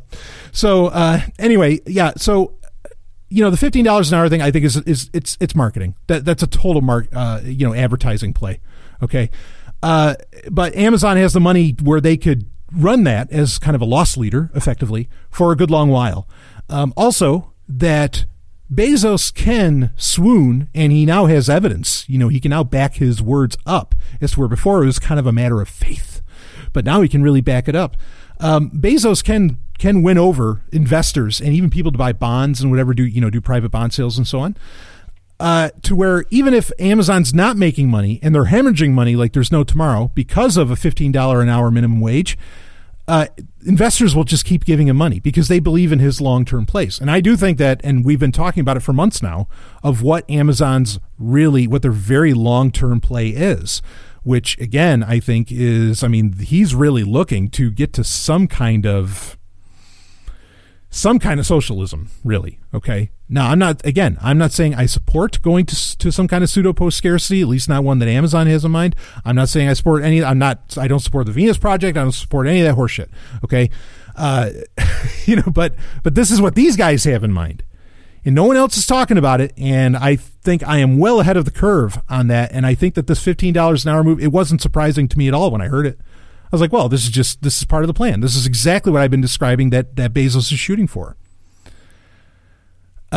Now, there are interesting details within this, like bonuses that used to be widely available have been completely cut off. Like, there have been a lot of things done internally. A lot of money has shifted around internally to where there are a lot of incentives that existed before that have been taken away. And now it's just like this flat run of, again, of a minimum wage of $15 an hour within, Amazon, the company. But there's a lot of real funny things. Again, a lot of shifting of money and removal of, again, bonuses and other incentives and benefits that were taken away within that. So you want to pay attention to that. Again, this is total, complete fucking marketing on Amazon's part. I mean, it just is. Okay. This is not, I mean, you could say that Bezos maybe really cares. Like, talking about Trekonomics, you got to read this book. I think it's genius. I'm not saying I agree with it. I'm saying it's genius, though. And I think it points at how a lot of people think, especially in with the tech giants. Okay. I think Bezos is genuinely a Star Trek fan. I think he would like to have a Star Trek future. Most tech CEOs would. Steve Jobs blatantly said that, and I'm sure many others would happily admit to it. Okay, I wouldn't mind somewhat of a Star Trek future myself, somewhat. And I think that while this is marketing, I think it's also him kind of forcing the hand to try and get there. To get to what he sees as a Star Trek future on Earth. So, and again, when I talk about Trekonomics, we're not talking about going to outer space. We're not talking about, like going warp speed and all that stuff. This is just about like more the economics of the Federation and so on. And I think really that's a big part of it. So that's my read on the whole $15 an hour minimum wage thing at Amazon. I mean, other companies have tried this within Silicon Valley itself, and it has not done well for them. Amazon might be able to kind of pull it off for a while, just because they can handle, they can treat it sort of as a loss leader, and again, I do think this is just marketing on their part, but yeah, that's my thoughts on it. We'll see what actually happens. It's going to be interesting if we ever get to see any of the numbers that come out of this. Well, again, we'll see. And I do think that also it is pointing at, I mean, this could almost be called like a pseudo UBI in a very real way. Okay. I think it's pointing at that. So yeah, it's just, thank you, emailer. You recognized, you picked up what I was putting down. And I think this is just more evidence of everything I've been saying that Amazon is doing, not just, how they're becoming a monopsony, though even now it's starting to look like they might even become a monopoly as well. There's been some hints on that. Maybe we'll talk about that in the future Sovereign Tech. But yeah, like this plan for where Bezos wants like this pseudo post-scarcity future. I think this is pointing at it. Anyway, we'll be right back with some more Sovereign Tech. Hey, I know what you're thinking. wow, this is a great fucking show. And you know what? I agree with you. And I'm not just saying it because I'm the host. Woo! But I am the podcast champion, baby. And let me tell you, if you want to help out the podcast champion, you want to help out the Golden Stallion, the Man of Tomorrow, Savzu, the Rated R Radio Star, and you want to make Sovereign Tech an even bigger show, here's how you do it. And don't worry, it's not for free, and you get something out of it. You go to Patreon. You go to patreon.com/sovereigntech, SOVRYN Tech. Patreon.com/sovereigntech. Become a Sovereign Tech patron, and you will get access to literally thousands of hours of bonus content. There's new content every week. You get to be in the live Q&A hangouts that we do every month. You get to access to the Wednesday Q&A. Do you like that important messages segment? We do one every single week, and it goes a good hour strong, if not longer if needed, depending on how many questions there are. That's only for patrons, and all you got to do is at least $1 a month. Some do significantly more, and I'm honored by that. But become a patron, support the show, help it grow. Patreon.com/sovereigntech. And I thank you to all the patrons already out there and all the ones to come. Patreon.com/sovereigntech. Woo! Let's get back to the show. HackSec. It is time for HackSec, where we talk issues, specific issues, shall we say, of hacking and security and so on. And wow. You know, I know I've been a little hard on Apple this whole episode, but I think a couple times I had a really good point to bring up about it, and I got one more for you. This story's coming from The Verge. The FBI used a suspect's face to unlock his iPhone in Ohio case, and the story's from September 30th, 2018. Let's read on about this. When Apple debuted Face ID with the iPhone X last year, it raised an interesting legal question. Can you be compelled to unlock your phone by looking at it? In an apparent first, Forbes reports that the FBI got a suspect to unlock his phone during a raid in August. In August, the FBI raided the home of Grant Michalski, looking for evidence that he had sent or received child pornography. They were armed with a search warrant, warning this documentation contains explicit descriptions of sexual abuse, which allowed them to search Michalski's computer for evidence, and during the raid, agents recovered his iPhone X. The agents who found the iPhone asked Michalski to unlock the device via Face ID, which he did. They, quote, placed the phone into airplane mode and examined it by looking through the files and folders manually and documenting the findings with pictures, end quote. As my colleague, Eddie Robertson, noted last year, courts have ruled that there's a difference between something like a facial or fingerprint recognition system and a passcode that you type into your phone. As Apple and other companies have pushed for facial recognition systems, it was only a matter of time before a case like this would pop up. While Michalski cooperated on the scene, the FBI was locked out of the device because they didn't have his passcode. They asked for and were granted a second search warrant, which grants them the authority to conduct a more thorough search of the device. It doesn't appear that they will use Michalski's face again to unlock the phone. The affidavit notes that both the Columbus Police Department and Ohio Bureau of Criminal Investigation possess devices that would allow them to bypass a phone's passcode. And yes, of course, those devices do exist. However, this is a long-running thing that we've been talking about for a while. Okay, as soon as, you know, Touch ID became a thing on iPhones, I was telling you, look, don't do it. Don't use biometrics. Don't use biometrics as security, okay? Because they have all kinds. I mean, there's legal issues abound, and this is just proving it even more.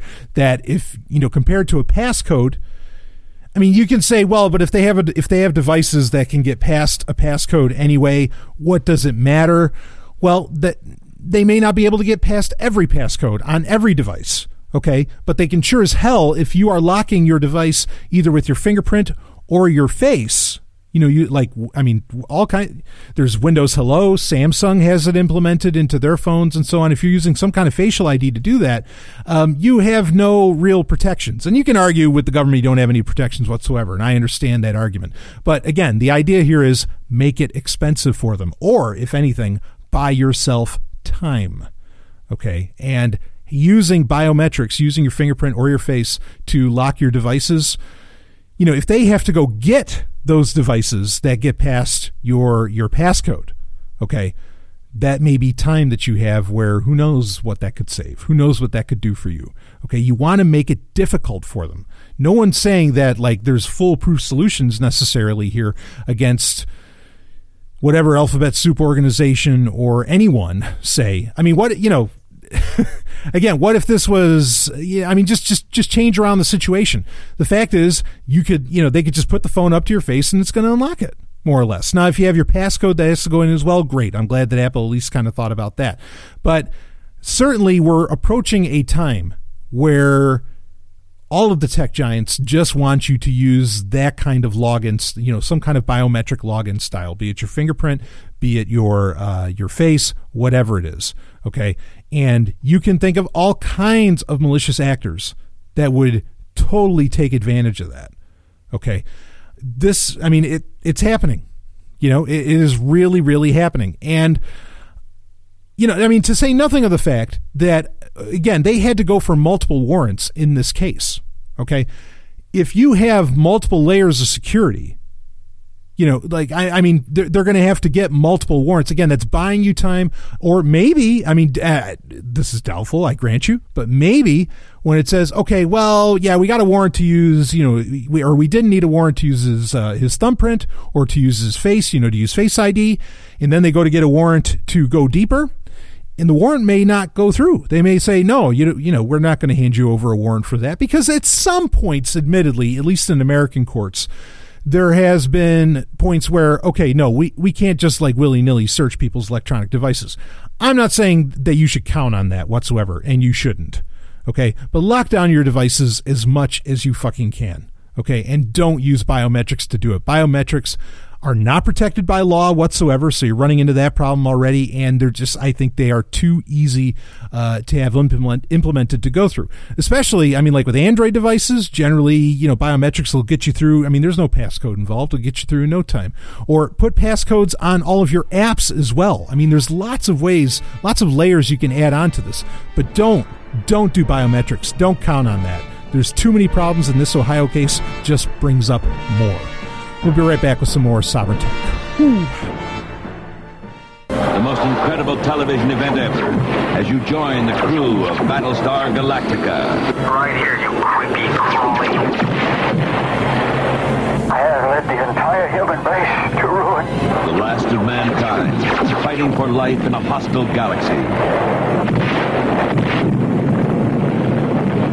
Most of us are dead. Alone, with only one hope, Battlestar Galactica and her crew. There is no other destination. Commander Adama, Captain Apollo, the intrepid Starbuck, and the dazzling Athena, searching for a new and peaceful world. May as well live for today. We might not have many left. Let the attack begin. New age of high adventure, Battlestar Galactica. Game Talk. It is time for Game Talk, where, baby, we get to talk up some video games. And, well, you know, before we get into it, I mean, there's a bunch of stories I could get into for Game Talk this week, but before we get into any of them, man, a dream came true this week. I think it was Wednesday, or no, maybe it was Tuesday. Maybe it was on the 10-2 during the Surface event. Mega Man 11 came out. I can't believe there's a Mega Man 11. I mean, I was shocked as fuck back in the Wii days when Mega Man 9 and 10 came out, and both of those were great. But this is a full-on, by Capcom, respectful Mega Man release. And this isn't just like, I mean, I like the 8-bit rehash of Mega Man 9 and 10. I really, really like that. But this is the real deal. And this game is gorgeous, and it is awesome. It's hard. You know, it's a platformer. I mean, it plays like some classic Mega Man, but there's some really cool new features in it where you can slow down time. You can charge up your weapon. I mean, in other ways, more so than, I mean, you've always been able to kind of charge your Armbuster more, or the Mega Buster more. But now, like, there's different ways that you can charge it. I mean, this is the new features that they added in are so cool. You get some history between, you know, Dr. Light and Dr. Wily, which, you know, you never thought you'd get more of that, but you do. This is a phenomenal game. I mean, I don't know if I'm going to put it up for Game of the Year, but it's damn close. I'm shocked, you know, and I'm playing it on PC. You know, I got it through Steam, of course. I mean, I wish I could have gotten it through GOG.com, but I got it through Steam. And man, I mean, I broke out the Duke controller and I was going to town. I actually, from Hyperkin, they released a Mega Man version of the X91 controller that I did order, but I don't know. It was supposed to come out on the 2nd, and then it got delayed, so whenever that comes out. But whatever, I'm playing it with the Duke. And just a brilliant fucking game. If you want to have a great time, I mean, Capcom did it right. This is a legend return. Remember when Sonic Mania came out, and you're like, wow, this is how a Sonic game is supposed to be played. This is Mega Man as it should be. Again, respectfully, because like when they included Mega Man in like the Marvel vs. some of the later Marvel vs. Capcom games and so on, they treated Mega Man like a joke, and I was really pissed off about that. This is not the case with Mega Man 11. He was treated with absolute respect, and it's a gorgeous game. It's beautiful. You got to try it out. So just to kind of, well, okay. So one of the things I actually, I don't think I got it on. I didn't get it on release day. Here's why. Because I was thinking, I'm like, okay, well, they announced, and we talked about this in recent Sovereign Tech Prime episodes. You know, Nintendo is releasing Super Smash Bros. Ultimate for the Nintendo Switch. So, okay, now there's a Smash Bros. Game. All right, fine, I'll get the new Nintendo console. Because otherwise, I was more than happy with my 3DS, which happens to have Super Smash Bros., right? But the new version's out. Okay, I'll finally get a Nintendo Switch. Then, you know, and so what I was thinking then was, all right, you know, now I'll hold off on buying some games that are going to come out for Switch that are also coming out for PC. I'll just buy them once and I'll get them on the Switch because I like having my dedicated machines anyway. Not necessarily consoles, but since the Switch is handheld, I really like that. So I was like, all right, well, I'll get all the Mega Man games for Switch and I'll save my money and whatever. But then, like a couple days ago, it was announced that, you know, and I had kind of had a pre-order on one of the Super Smash Brothers editions of the Nintendo Switch. But then it was announced that, I think it was Wall Street Journal, announced that apparently, or it's rumored that there's going to be a new version of the Switch in 2019. Now, I said this a couple of years ago. I said they're going to come out with an updated version that's going to have a lot of features maybe that people were looking for, maybe a bigger hard drive in it, do something with a screen and some other things. I mean, I said, I think I'm going to wait for that. And I was just about to buy the Switch, you know, with Super Smash Brothers coming out. But once that rumor came out, I was like, nah, you know, I'll wait for 2019. But I'm not going to wait for 2019 to fucking play Mega Man 11. So I bought Mega Man 11 for the PC. Maybe it'll be on sale at some point in 2019. I can get it for the Switch as well because I like having it a little more portable. But yeah, that. So just so you know, if you were looking to get a Switch, you might want to wait until the new version, if it's true, the new version coming out in 2019. But I think it's going to happen. Also, boy, they passed. They got Nintendo filed for patents for what looks like a Game Boy phone case, but like that has buttons and everything. I don't know what that's going to end up being. Maybe that's our Game Boy Classic and it's going to interact with phones. That could be a thing. Could be interesting. I'd rather it be a dedicated device, but we'll see. So that was also something that came out there. Next week, of course, I'm really excited for this. This I have pre-ordered.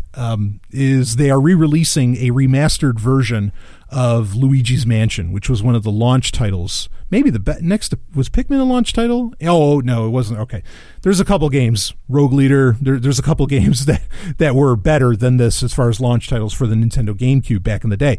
But Luigi's Mansion was one of the better games that came out as a launch title for the GameCube, and I love that game.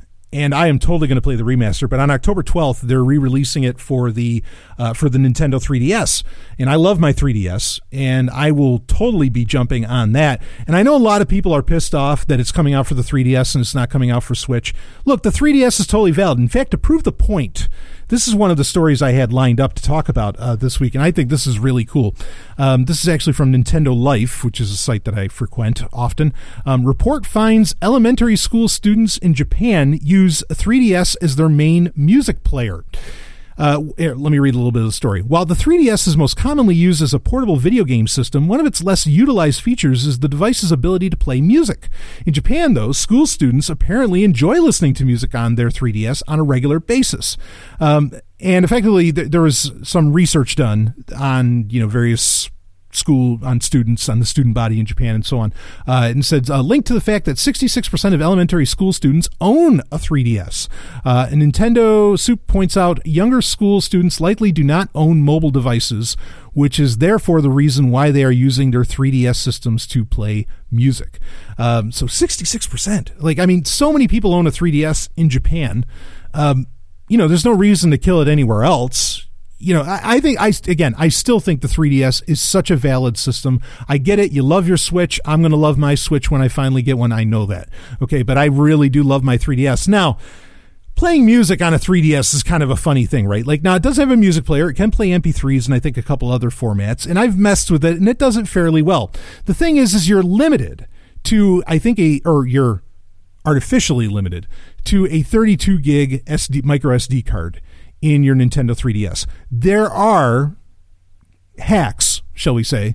There are hacks to allow you to put in like a 64 gig micro SD card, or even a 128, I think it can do, because that is completely artificial limitation. I don't know why it's there, but it's there.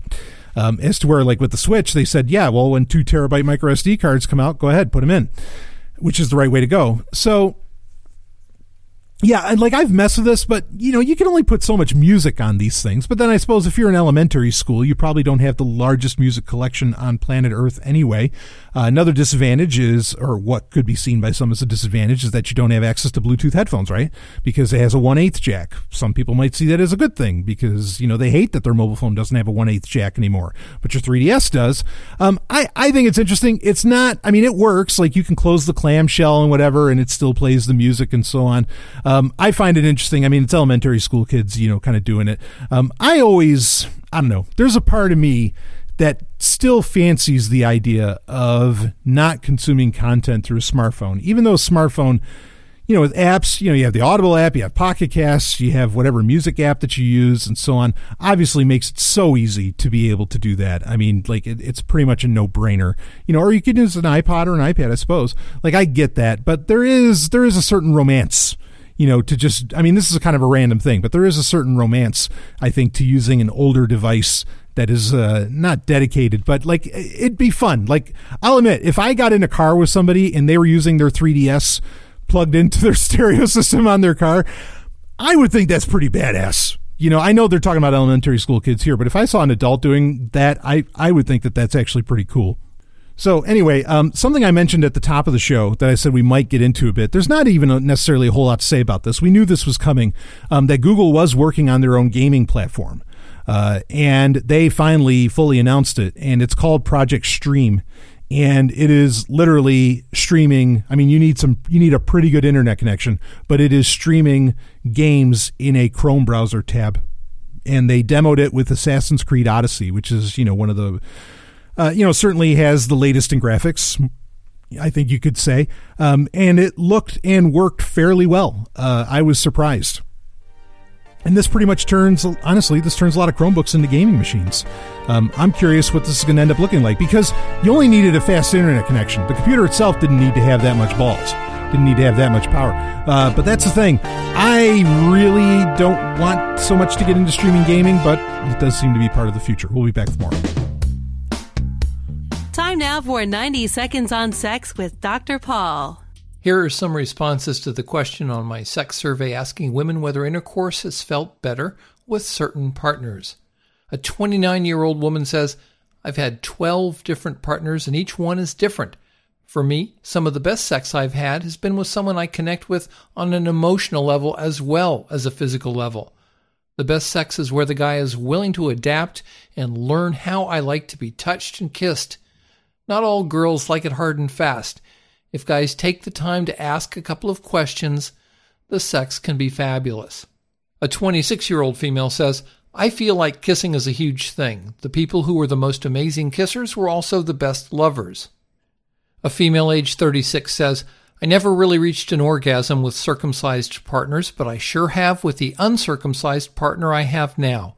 I orgasm almost every single time, and it feels great. A woman age 32 says it helps if the penis has the size and shape to hit the right spots. Another woman age 29 reports, This is my first ongoing relationship with a woman. I wouldn't say it's less satisfying, but it wouldn't be able to replace sex with a man. That's because I like being dominant when I'm with a woman and submissive when I'm with a man. For more, visit 90secondsonsex.com. Wildcard.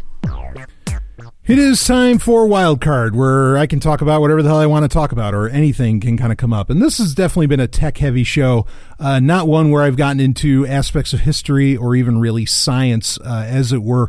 And I'm not going to really buck that trend right now, because there was something kind of interesting that I think is worth talking about that was announced this week that went with little fanfare. Not someone that's a tech giant anymore, but certainly had their day. That being BlackBerry. Now, BlackBerry is still, I mean, they're not really like QMX, you know, they're not the company that they once were, or not QMX. I meant RIM. They're one of their major pieces of software was QMX.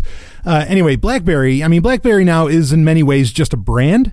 But, you know, BlackBerry's still doing things, and they've really become concentrated on security software. There are still BlackBerry phones. Of course, they're Android phones now. Actually, they're very good ones. The BlackBerry Key 2, including like they have an entire like hardware strategy, a secure hardware strategy that other companies are starting to take advantage of. And like you're effectively getting phones now that may not be BlackBerry phones, but they're BlackBerry certified. And some of this stuff is pretty interesting that they're doing. And, you know, I think some people might be saying, oh, they're just grasping at straws. BlackBerry is behind the curve. They're living off of this, you know, they're living off this old legend of theirs or myth that somehow they were really secure phones and presidents used them and so on, blah, blah, blah, blah, blah. No, BlackBerry's actually doing real cutting edge security research. OK, and they are implementing it into their stuff. I'm not saying that BlackBerry wouldn't hand, you know, information over to governments. Of course they would. But regardless of that, I mean, as far as, you know, security research in general, they're starting to do some interesting things. Like their hardware strategy is, it's kind of brilliant what they're doing. I mean, I'm very intrigued by it to the point that I'd almost buy a BlackBerry Key 2, you know, just for the you know, the hardware security that they implemented with it. But regardless of that, it was announced just a couple days ago at their event that they are getting into quantum security, because I mean, certainly quantum computers are, you know, kind of all the rage right now and all the news about how they're, you know, you're getting public access to some, you know, D-Wave is allowing for public access to quantum computers and so on. Again, there's debates on just how much this is actually a quantum computer. And if you're just dealing in some kind of weird emulation environment, that's a whole other thing that I've talked about. Actually on Patreon Q&As when people have asked about it. I am not completely sold on quantum computing being like a definite part of the future, but maybe it will be. So anyway, BlackBerry is really already they're trying to be ahead of the curve in coming up with security solutions for if quantum computers become a thing, because one of the major concerns with quantum computing is that it would easily be able to break through, you know, a lot of our public key cryptography and so on, and break through a lot of our cryptographic schemes. So that's, yeah, I mean, and it's a valid concern. I think I've certainly done my own research on what that's going to end up looking like if it becomes a thing. But let me read a little bit of the story here. Quantum computing represents tremendous promise to completely alter technology as we've known it, allowing operations that weren't previously possible with traditional computing. The downside of these powerful machines is that they could be strong enough to break conventional cryptography schemes.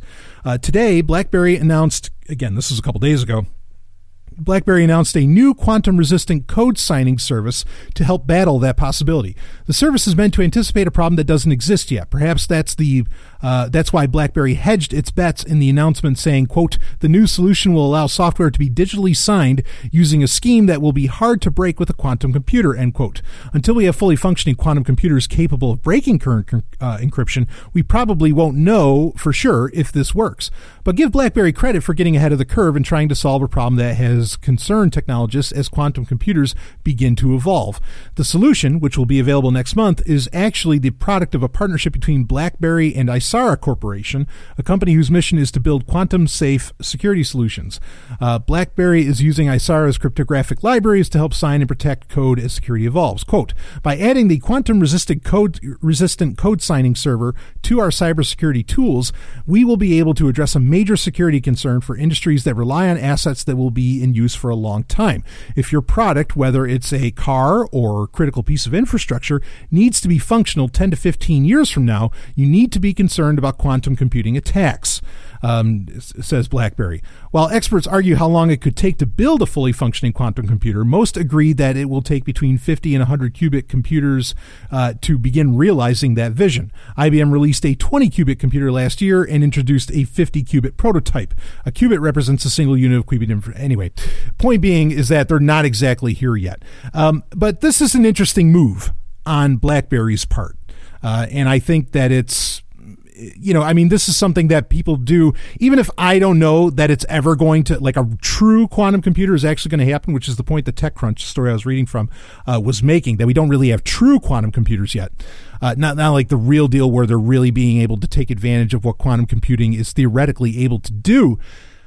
Getting ready for this is a fine and dandy thing, and I think an important thing to do. And if you can create, you know, backwards compatible solutions, and BlackBerry is looking to, you know, have it be available across the board in enterprise, you know, all over IoT and so on. It's not necessarily, even though I could certainly see where if they were schlepping off BlackBerry Messenger to you and saying, hey, this is quantum, you know, this is encrypted against quantum technologies. Yeah, I mean, you know, That's I think that would be an interesting selling point that would get a lot of people going on it. And in fact, starting now would really give BlackBerry the edge to say, you know, in 5 years or 10 years or even 20 years, because it might take that long, if when we actually get a quantum computer, if they say, hey, we've been in the quantum security business for 20 years, you know, for you know, 5 years, 10 years, whatever the time frame is. It's a smart move on their part, and they can say and they can point at it. Hey, we announced this at our event. We've got this. What this is going to do is it adds on a signature onto your.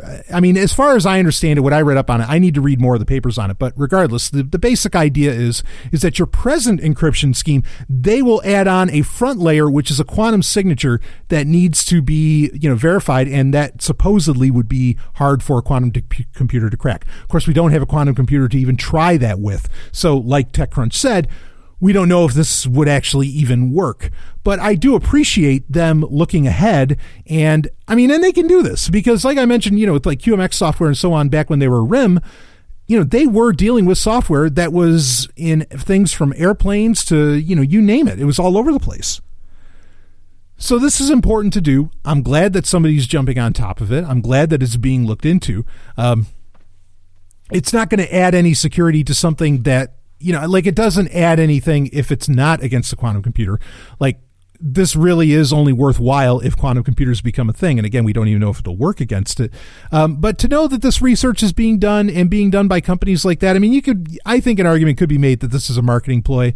And in many ways it still is, whether it's real or not, that BlackBerry's doing here. But, you know, bringing some attention to this, I think is a fine thing because this has been a long conversation amongst cryptographers and security researchers. I mean, believe me, I've been in the meetings and, I mean, this goes back and forth, back and forth, back and forth. You know, people talk about, well, we can do lattice encryption and so on, and that'll solve the quantum computer problem, or at least it'll make it more difficult. And, you know, getting into these ideas of where, and this is where I hadn't really seen a whole lot of people getting interested in it, was referencing, okay, how do we come up with backwards compatible solutions for so much expensive infrastructure that's out there right now that, you know, if a malicious actor had a quantum computer and attacked that platform, you know, that it could be wildly detrimental on, like, maybe even on a global level. We got to come up with something that can solve that. You know, coming up with this effectively, you know, I'm going to call this, I haven't heard anybody say this, so I might be coining a term here, but I've done that before. It's a quantum condom. Maybe I should title the episode that, Quantum Condom.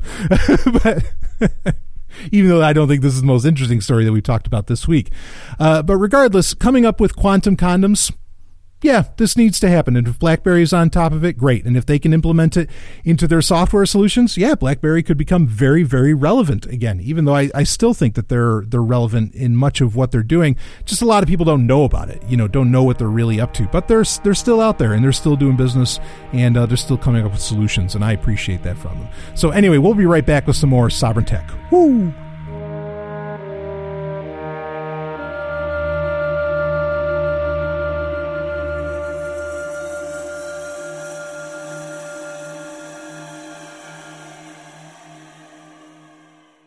Hey, you heard about it at the top of the show. I have a whole new book out. Well, not whole new. If you signed up for the Sovereign Tech newsletter at zog.email, again, that's zog.email, you would have read some of these stories in an earlier form. But this is the Sovereign Universe. You love the fictional aspects of Sovereign Tech, baby. This is your book, Sovereign Universe, Volume 1. You can find it on Amazon, and it's going to be in all other places very soon. But for right now, if you want to get on your Kindle, get the ebook version, you get it on Amazon. You just type in Sovereign Universe, or there's a link in the show notes for this episode, and you can get your hands on it. It's only $2.99. It's a bunch of short stories, some of which are exclusive to this book. They will only ever come out for this book. They will never come out on Patreon. They will never come out in the Sovereign Tech newsletter. They will only be in this book. And boy, can I tell you, the ladies love these stories, okay? A pure hotness. You know I do erotic science fiction like no other. You want to get on this Sovereign Universe. You can go to zog.email to find the link for the book. You can go to Amazon and just type in Sovereign Universe, S-O-V-R-Y-N, or you can find the link in the show notes. Check it out. Thank you in advance. Woo! Let's get back to the show. Go get it. Go get the book, Sovereign Universe, Volume 1. It's fucking awesome.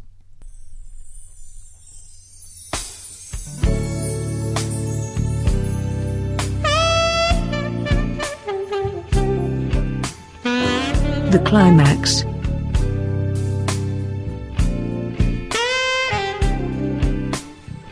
Ah, that's the kind of music you want to hear this time of night. Oh, yeah, baby. Anyway, it's time for the climax, where I really get to talk about whatever the hell I want to talk about. Sorry if you heard the mic arm there moving it. But, you know, when you hear that music, you got to lay back, relax, you know, ease the seat back, reach down. What's... the classic Van Halen song, Reach Down Between My Legs. Anyway, no. Yeah, so anyway, this is where I get to talk about anything. Could be, honestly, could be a movie, TV show, comic books, a novel. I mean, who the hell knows? You know, could really be anything.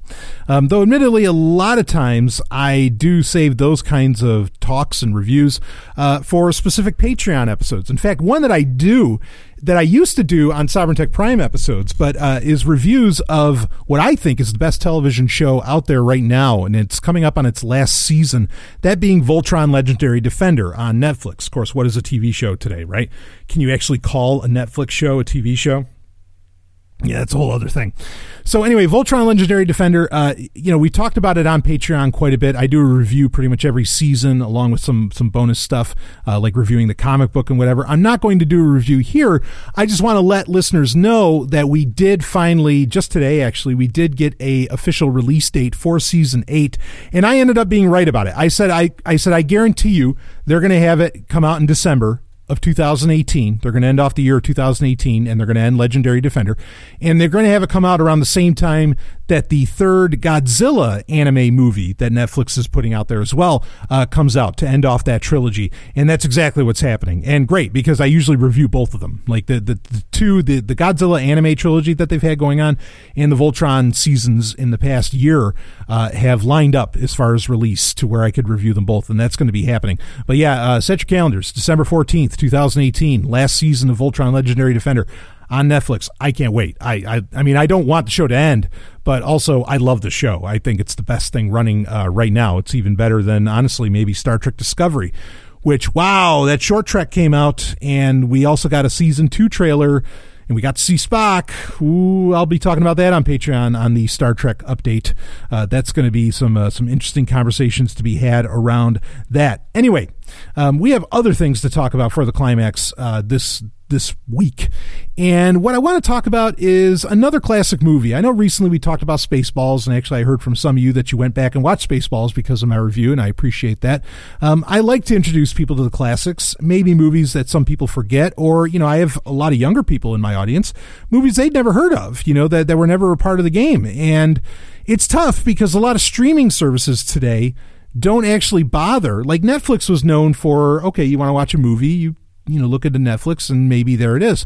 Now that's not so much the case, right? Now Netflix is more about its own content, which it certainly has fucking plenty of, than anything else. Same with a lot of the other streaming services. They're not so much about giving you classic movies or maybe forgotten movies or things like that, which 10 years ago, that is what they were about. And I mean, I understand the market forces around that, but I'm just saying that it's not that way anymore. So I am here as your nostalgia nerd, even though I'm much more than that, you know, to really remind you perhaps of some of the classics or things that were just plain out forgotten. And classics, of course, can be a subjective thing at times. But this is a movie that just the other day, just a couple days ago, I had to watch. And it ended up actually being Stephanie and I watching it. Stephanie really, really kind of enjoyed it. I think this is a hell of a film. Granted, I love it's a live action film of a cartoon series from the 80s. The movie itself came out in 1987. I think the movie is brilliant. I think the movie is beautiful. I think for what the budget that it had and for what they were trying to do and how they were able to pull it off, I think the movie is a minor miracle. That it is what it even is. And the movie I'm talking about is Masters of the Universe with Dolph Lundgren.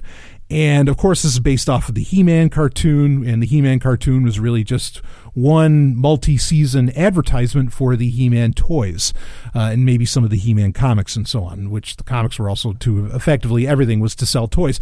It's a tough pill to swallow for people my age and really of all generations, or at least since like the 70s, for all generations to understand. Or, yeah, since the 70s, since Star Wars, pretty much. That just about any franchise that you can imagine. Not all. Star Trek, I don't think this was so for, and for some others. But that for just about any franchise, certainly any Saturday morning cartoon that you can imagine, they were really all advertisements for you to just buy a bunch of merchandise, for you to buy a bunch of toys or whatever else. And that's true. Sometimes, fortunately, great writers would actually get into creating these 30-minute, 20-minute, 15-minute, whatever minute, or even some, I don't think anywhere ever an hour long, but would be the writers for these advertisements. And they would end up making great shows and great cartoons. And I certainly loved the shit out of He-Man growing up. I mean, I really, really did. Not to say it's the greatest cartoon anymore, but boy, I'll tell you, that remake that Cartoon Network did in 2002 to 2004, that was great cartoons. Because at that point, you know, Cartoon Network was wanting a great cartoon, because that's what they sell. They weren't trying to sell toys, even though there was a little bit of a toy line, but damn, that was good shit. Anyway, Masters of the Universe, I thought, was also a great film. I mean, the cartoon was so popular, of course, they figured they could get asses in seats at a theater.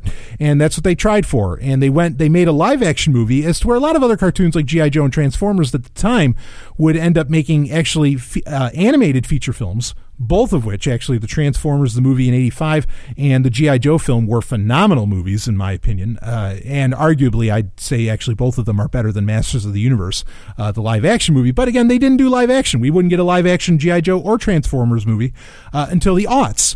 And, of course, the first Transformers movie was pretty good. The first G.I. Joe movie, Rise of Cobra, was fucking awesome. And I mean that. It was fucking awesome. The sequel, not so much. And certainly the sequels for the Transformers, the first Transformers live-action film, they just got progressively worse. I mean, they are some of the worst movies ever made in history, frankly, even though the first one was pretty good. So thank you, Megan Fox. But anyway, so Masters of the Universe, the film. A Dolph Lundgren vehicle, certainly. And Dolph Lundgren at this time was white hot. I mean, just white hot. He was coming off of, you know, Rocky IV as the Russian from, was that 85 when Rocky IV came out? Anyway, very close to the release of this film. You had Red Scorpion, you know, Dolph Lundgren, they were trying to turn him into a bona fide action star, get him fitted in with Schwarzenegger and even Chuck Norris at that time, or, you know, Van Damme, which Van Damme would end up becoming like, you know, just one of the biggest stars in Hollywood, not long after this. But Lundgren, even though he would be a name that could sell because of his role in Rocky IV as Ivan Drago, it wouldn't, you know, he would never really like reach those heights. but he was a hell of a He-Man. I mean, he really, really did a hell of a job as He-Man in this 87 film. Directed by Gary Goddard, who has done tremendous work. And actually, if you get the Blu-ray of Masters of the Universe, which I happen to have, there is an entire director's commentary with Gary Goddard, and you find out all kinds of fascinating things about this movie. The thing I think that stands out, this movie's actually, ironically, this movie is better now than it was in 87. And even in 87, I think it was all right, especially for what they were trying to do. Again, this was plagued with production problems. The budget wasn't exactly there. In fact, I think they spent pretty much the entire budget seemed to have been spent on the throne room of Castle Grayskull. And that's fine with me, because if you watch this movie and you look at Castle Grayskull and, you know, Sorceress is there and all of these troops that, that Skeletor has, and Evil Lyn being played by Meg Foster. Holy shit, she's sexy as hell. All of that, like, it is gorgeous. No CGI. It is absolutely gorgeous, the practical effects and that throne room. I mean, it's one of the best sets, in my opinion, it's one of the best sets in movie history, bar none. It is stunning. So much of the design, even a lot of like Skeletor's forces and all that, super well done. That's easily where all the money went and into paying for you know, probably at the time Dolph Lundgren could fetch a bit of a price. But yeah, it had a budget of $22 million, which is kind of high for the time, but not crazy. You know, that's not crazy money. Like Dune, I think, had way more than that, you know, but... Anyway, I mean, they did what they could with it, and there's a reason this movie gets kind of weird. It doesn't follow the cartoon very well, if at all. And I mean, Man-at-Arms is in it, Teela is in it, and they're both very serviceable. The movie tries to be a little funnier than it actually ends up being. You have the character of Gwildor, right, who's kind of an Orko and kind of not. You know, so it doesn't really follow the cartoon so much. And a lot of the plot takes place on Earth, right, because Gwildor creates this key that can transport you anywhere at any time. And so eventually, you know, they accidentally, trying to get away from Skeletor, they end up on Earth. And of course, this saves them a ton of money in budget because they end up in 1987 Earth.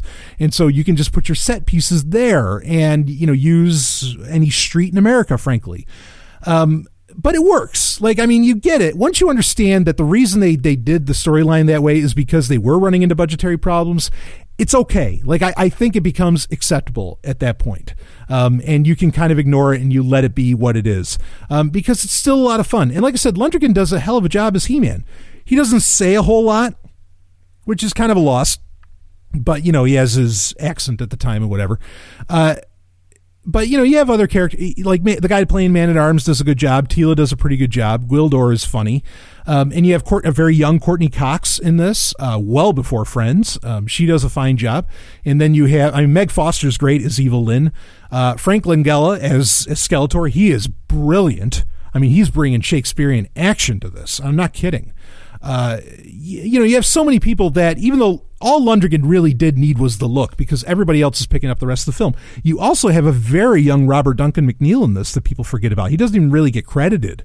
But I mean, he's credited, but he's not like credited, and he's a major character in the movie. And Robert Duncan McNeil, of course, would end up in Star Trek Voyager playing Lieutenant Tom Paris. And I mean, I just, and there's so many like interesting little tidbits in this movie. I think there's a lot of occultism, like real occultism going on in this film that they don't necessarily like put on display. You know, the action's pretty good. I mean, it's standard fare, blasters, and there's some swords there, but it's a nice mixture that you're not used to.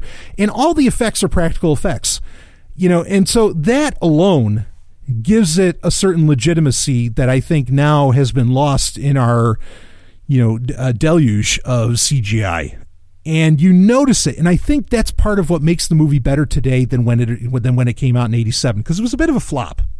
It wasn't really that big of a deal, even though they were planning. I mean, it's become, you know, what you call a cult film today, but they were, because I think it only did $17 million against its $22 million budget, but they were planning on there being a sequel, because this is in 87. This is kind of rare to have a post-credit scene.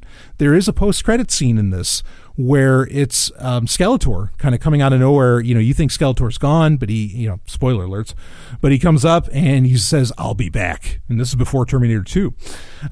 So they were looking for that, but I mean, it just didn't do the money, you know, really to make it happen, but it's a shame. But again, I think it's better today, partly because it looks so real and it's so visceral compared to movies today. And it's so epic, even though, yeah, a lot of it's on Earth, but the moments when it's on Eternia, on the planet Eternia, and you're in Castle Grayskull, it just feels like this huge, powerful film. And Frank Langella, you know, as Skeletor, he gives it a lot of power. You know, I mean, and no pun intended, you know, he meant, I have the power, you know, and all that crap, right? I mean, which certainly Lundgren gets that line off a couple times, you know, but like the speeches that Skeletor gives, like there's a speech just before he turns into, he becomes his final form, you know, and he becomes like gold Skeletor. You got to see it to understand what I'm talking about. But the speech he gives before he does that is badass. It is so powerful. Yeah, there's a lot of great things that go on in this film. And again, just to, even though you can tell the lower budget, because anytime there's a shot on Eternia outside of Castle Grayskull, you only ever see at most like 15, 20 people.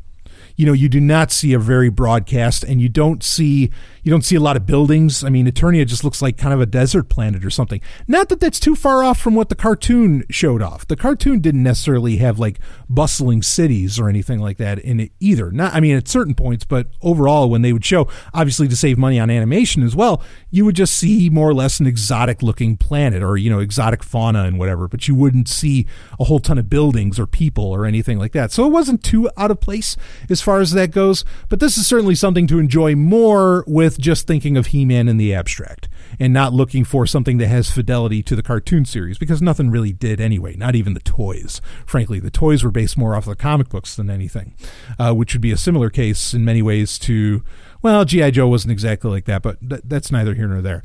You know, so Gary Goddard does a great job of directing. The acting in this is either mediocre or it's great.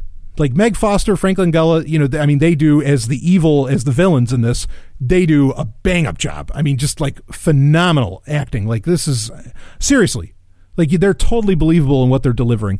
Courtney Cox and Robert Duncan McNeil, they're playing kind of teenagers, and it works, you know. Like I said, Lundgren, he's doing what he does, and he looks great, you know, and he pulls it off. The action sequences, particularly with the sword fights, can come off a little cheap, but you know, for what it is, it's okay. You know, like it's not terrible. So overall, it works.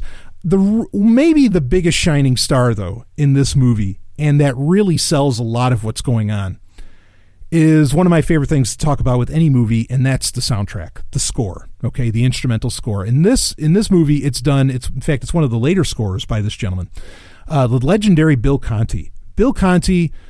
Best known for a lot of things, but best known probably for Rocky. Like, you know, he did the Gonna Fly Now theme. Like that's him. And he does, I mean, he also did North and South, which has a very sweeping score.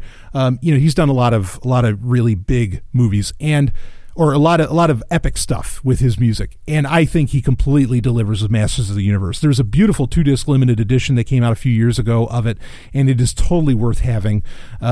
This is one of his best scores, and this is one of the best movie scores, I think, of all time. It's sweepingly epic. And it has, I mean, it almost feels, in fact, a lot of this movie does kind of feel like Superman, like the 78 Superman. The score almost feels like John Williams' 78 Superman score, but it has its own flair as well. It has certainly, you know, Bill Conti can be original as he wants, and, you know, no one's going to argue with Bill Conti. So while it feels kind of like Superman, it's just in the abstract, it feels that way. It's its own, you know, tune. And I think it's epic, and I think it's totally badass. This is a movie really worth revisiting. Again, maybe not the best plot on planet Earth, but if you know what He-Man is, and if you want to appreciate some gorgeous sets, gorgeous production, I mean, the budget wasn't opulent, but the movie at points is wildly opulent. This is a movie for you to catch, and I think that there's a lot of the little things said within it, I think, are very interesting. Like there's some great quotes within it, like music is the universe, and a lot of the things that Skeletor says. I mean, there's a lot of really epic moments in this, and a lot of really beautiful things that are a part of it. So I can't recommend this movie enough. Again, you're not going to get like the greatest story on planet Earth, but the, you know, the sum is greater than its parts, right? or, you know, the whole is greater than the parts. And this is one of those cases, and I just think it's totally worth watching. And if you want to get the Blu-ray, get the Blu-ray. It doesn't have a whole ton of special features on it, but it's a beautiful, beautiful presentation. And I really, again, if you've never seen this movie, give it a shot. I mean, you might just laugh at it, but I think there's some really unique and beautiful winning moments to it. So anyway, that's it for this week's Sovereign Tech Masters of the Universe 1987. You got to hit it, especially if you've never seen another Lundgren movie besides Rocky IV. The other one to check out, I really like Red Scorpion. I think Red Scorpion's a great action flick. And that was another Lundgren vehicle, so go for that. But anyway, that's it for this week's Sovereign Tech. Of course, if you want to support the show, go to patreon.com/Sovereign Tech, get your hookup, and believe me, you won't be disappointed with the value you get there. And, of course, if you want to sign up for the Sovereign Tech newsletter, new issues coming out, zog.email, zog.email. That's the website for it. All right, that's it for this week. I will see all of you on the other side. Oh, boy, wait till you hear next week's episode. You just experienced Sovereign Tech. Go to sovereigntech.com, that's sovryn tech.com, and connect with us there. Find links from today's show and catch our podcast feed. Sovereign Tech is copy heart. Copying art is an act of love, and love is not subject to law. So please share the show however you like. Welcome to the evolution.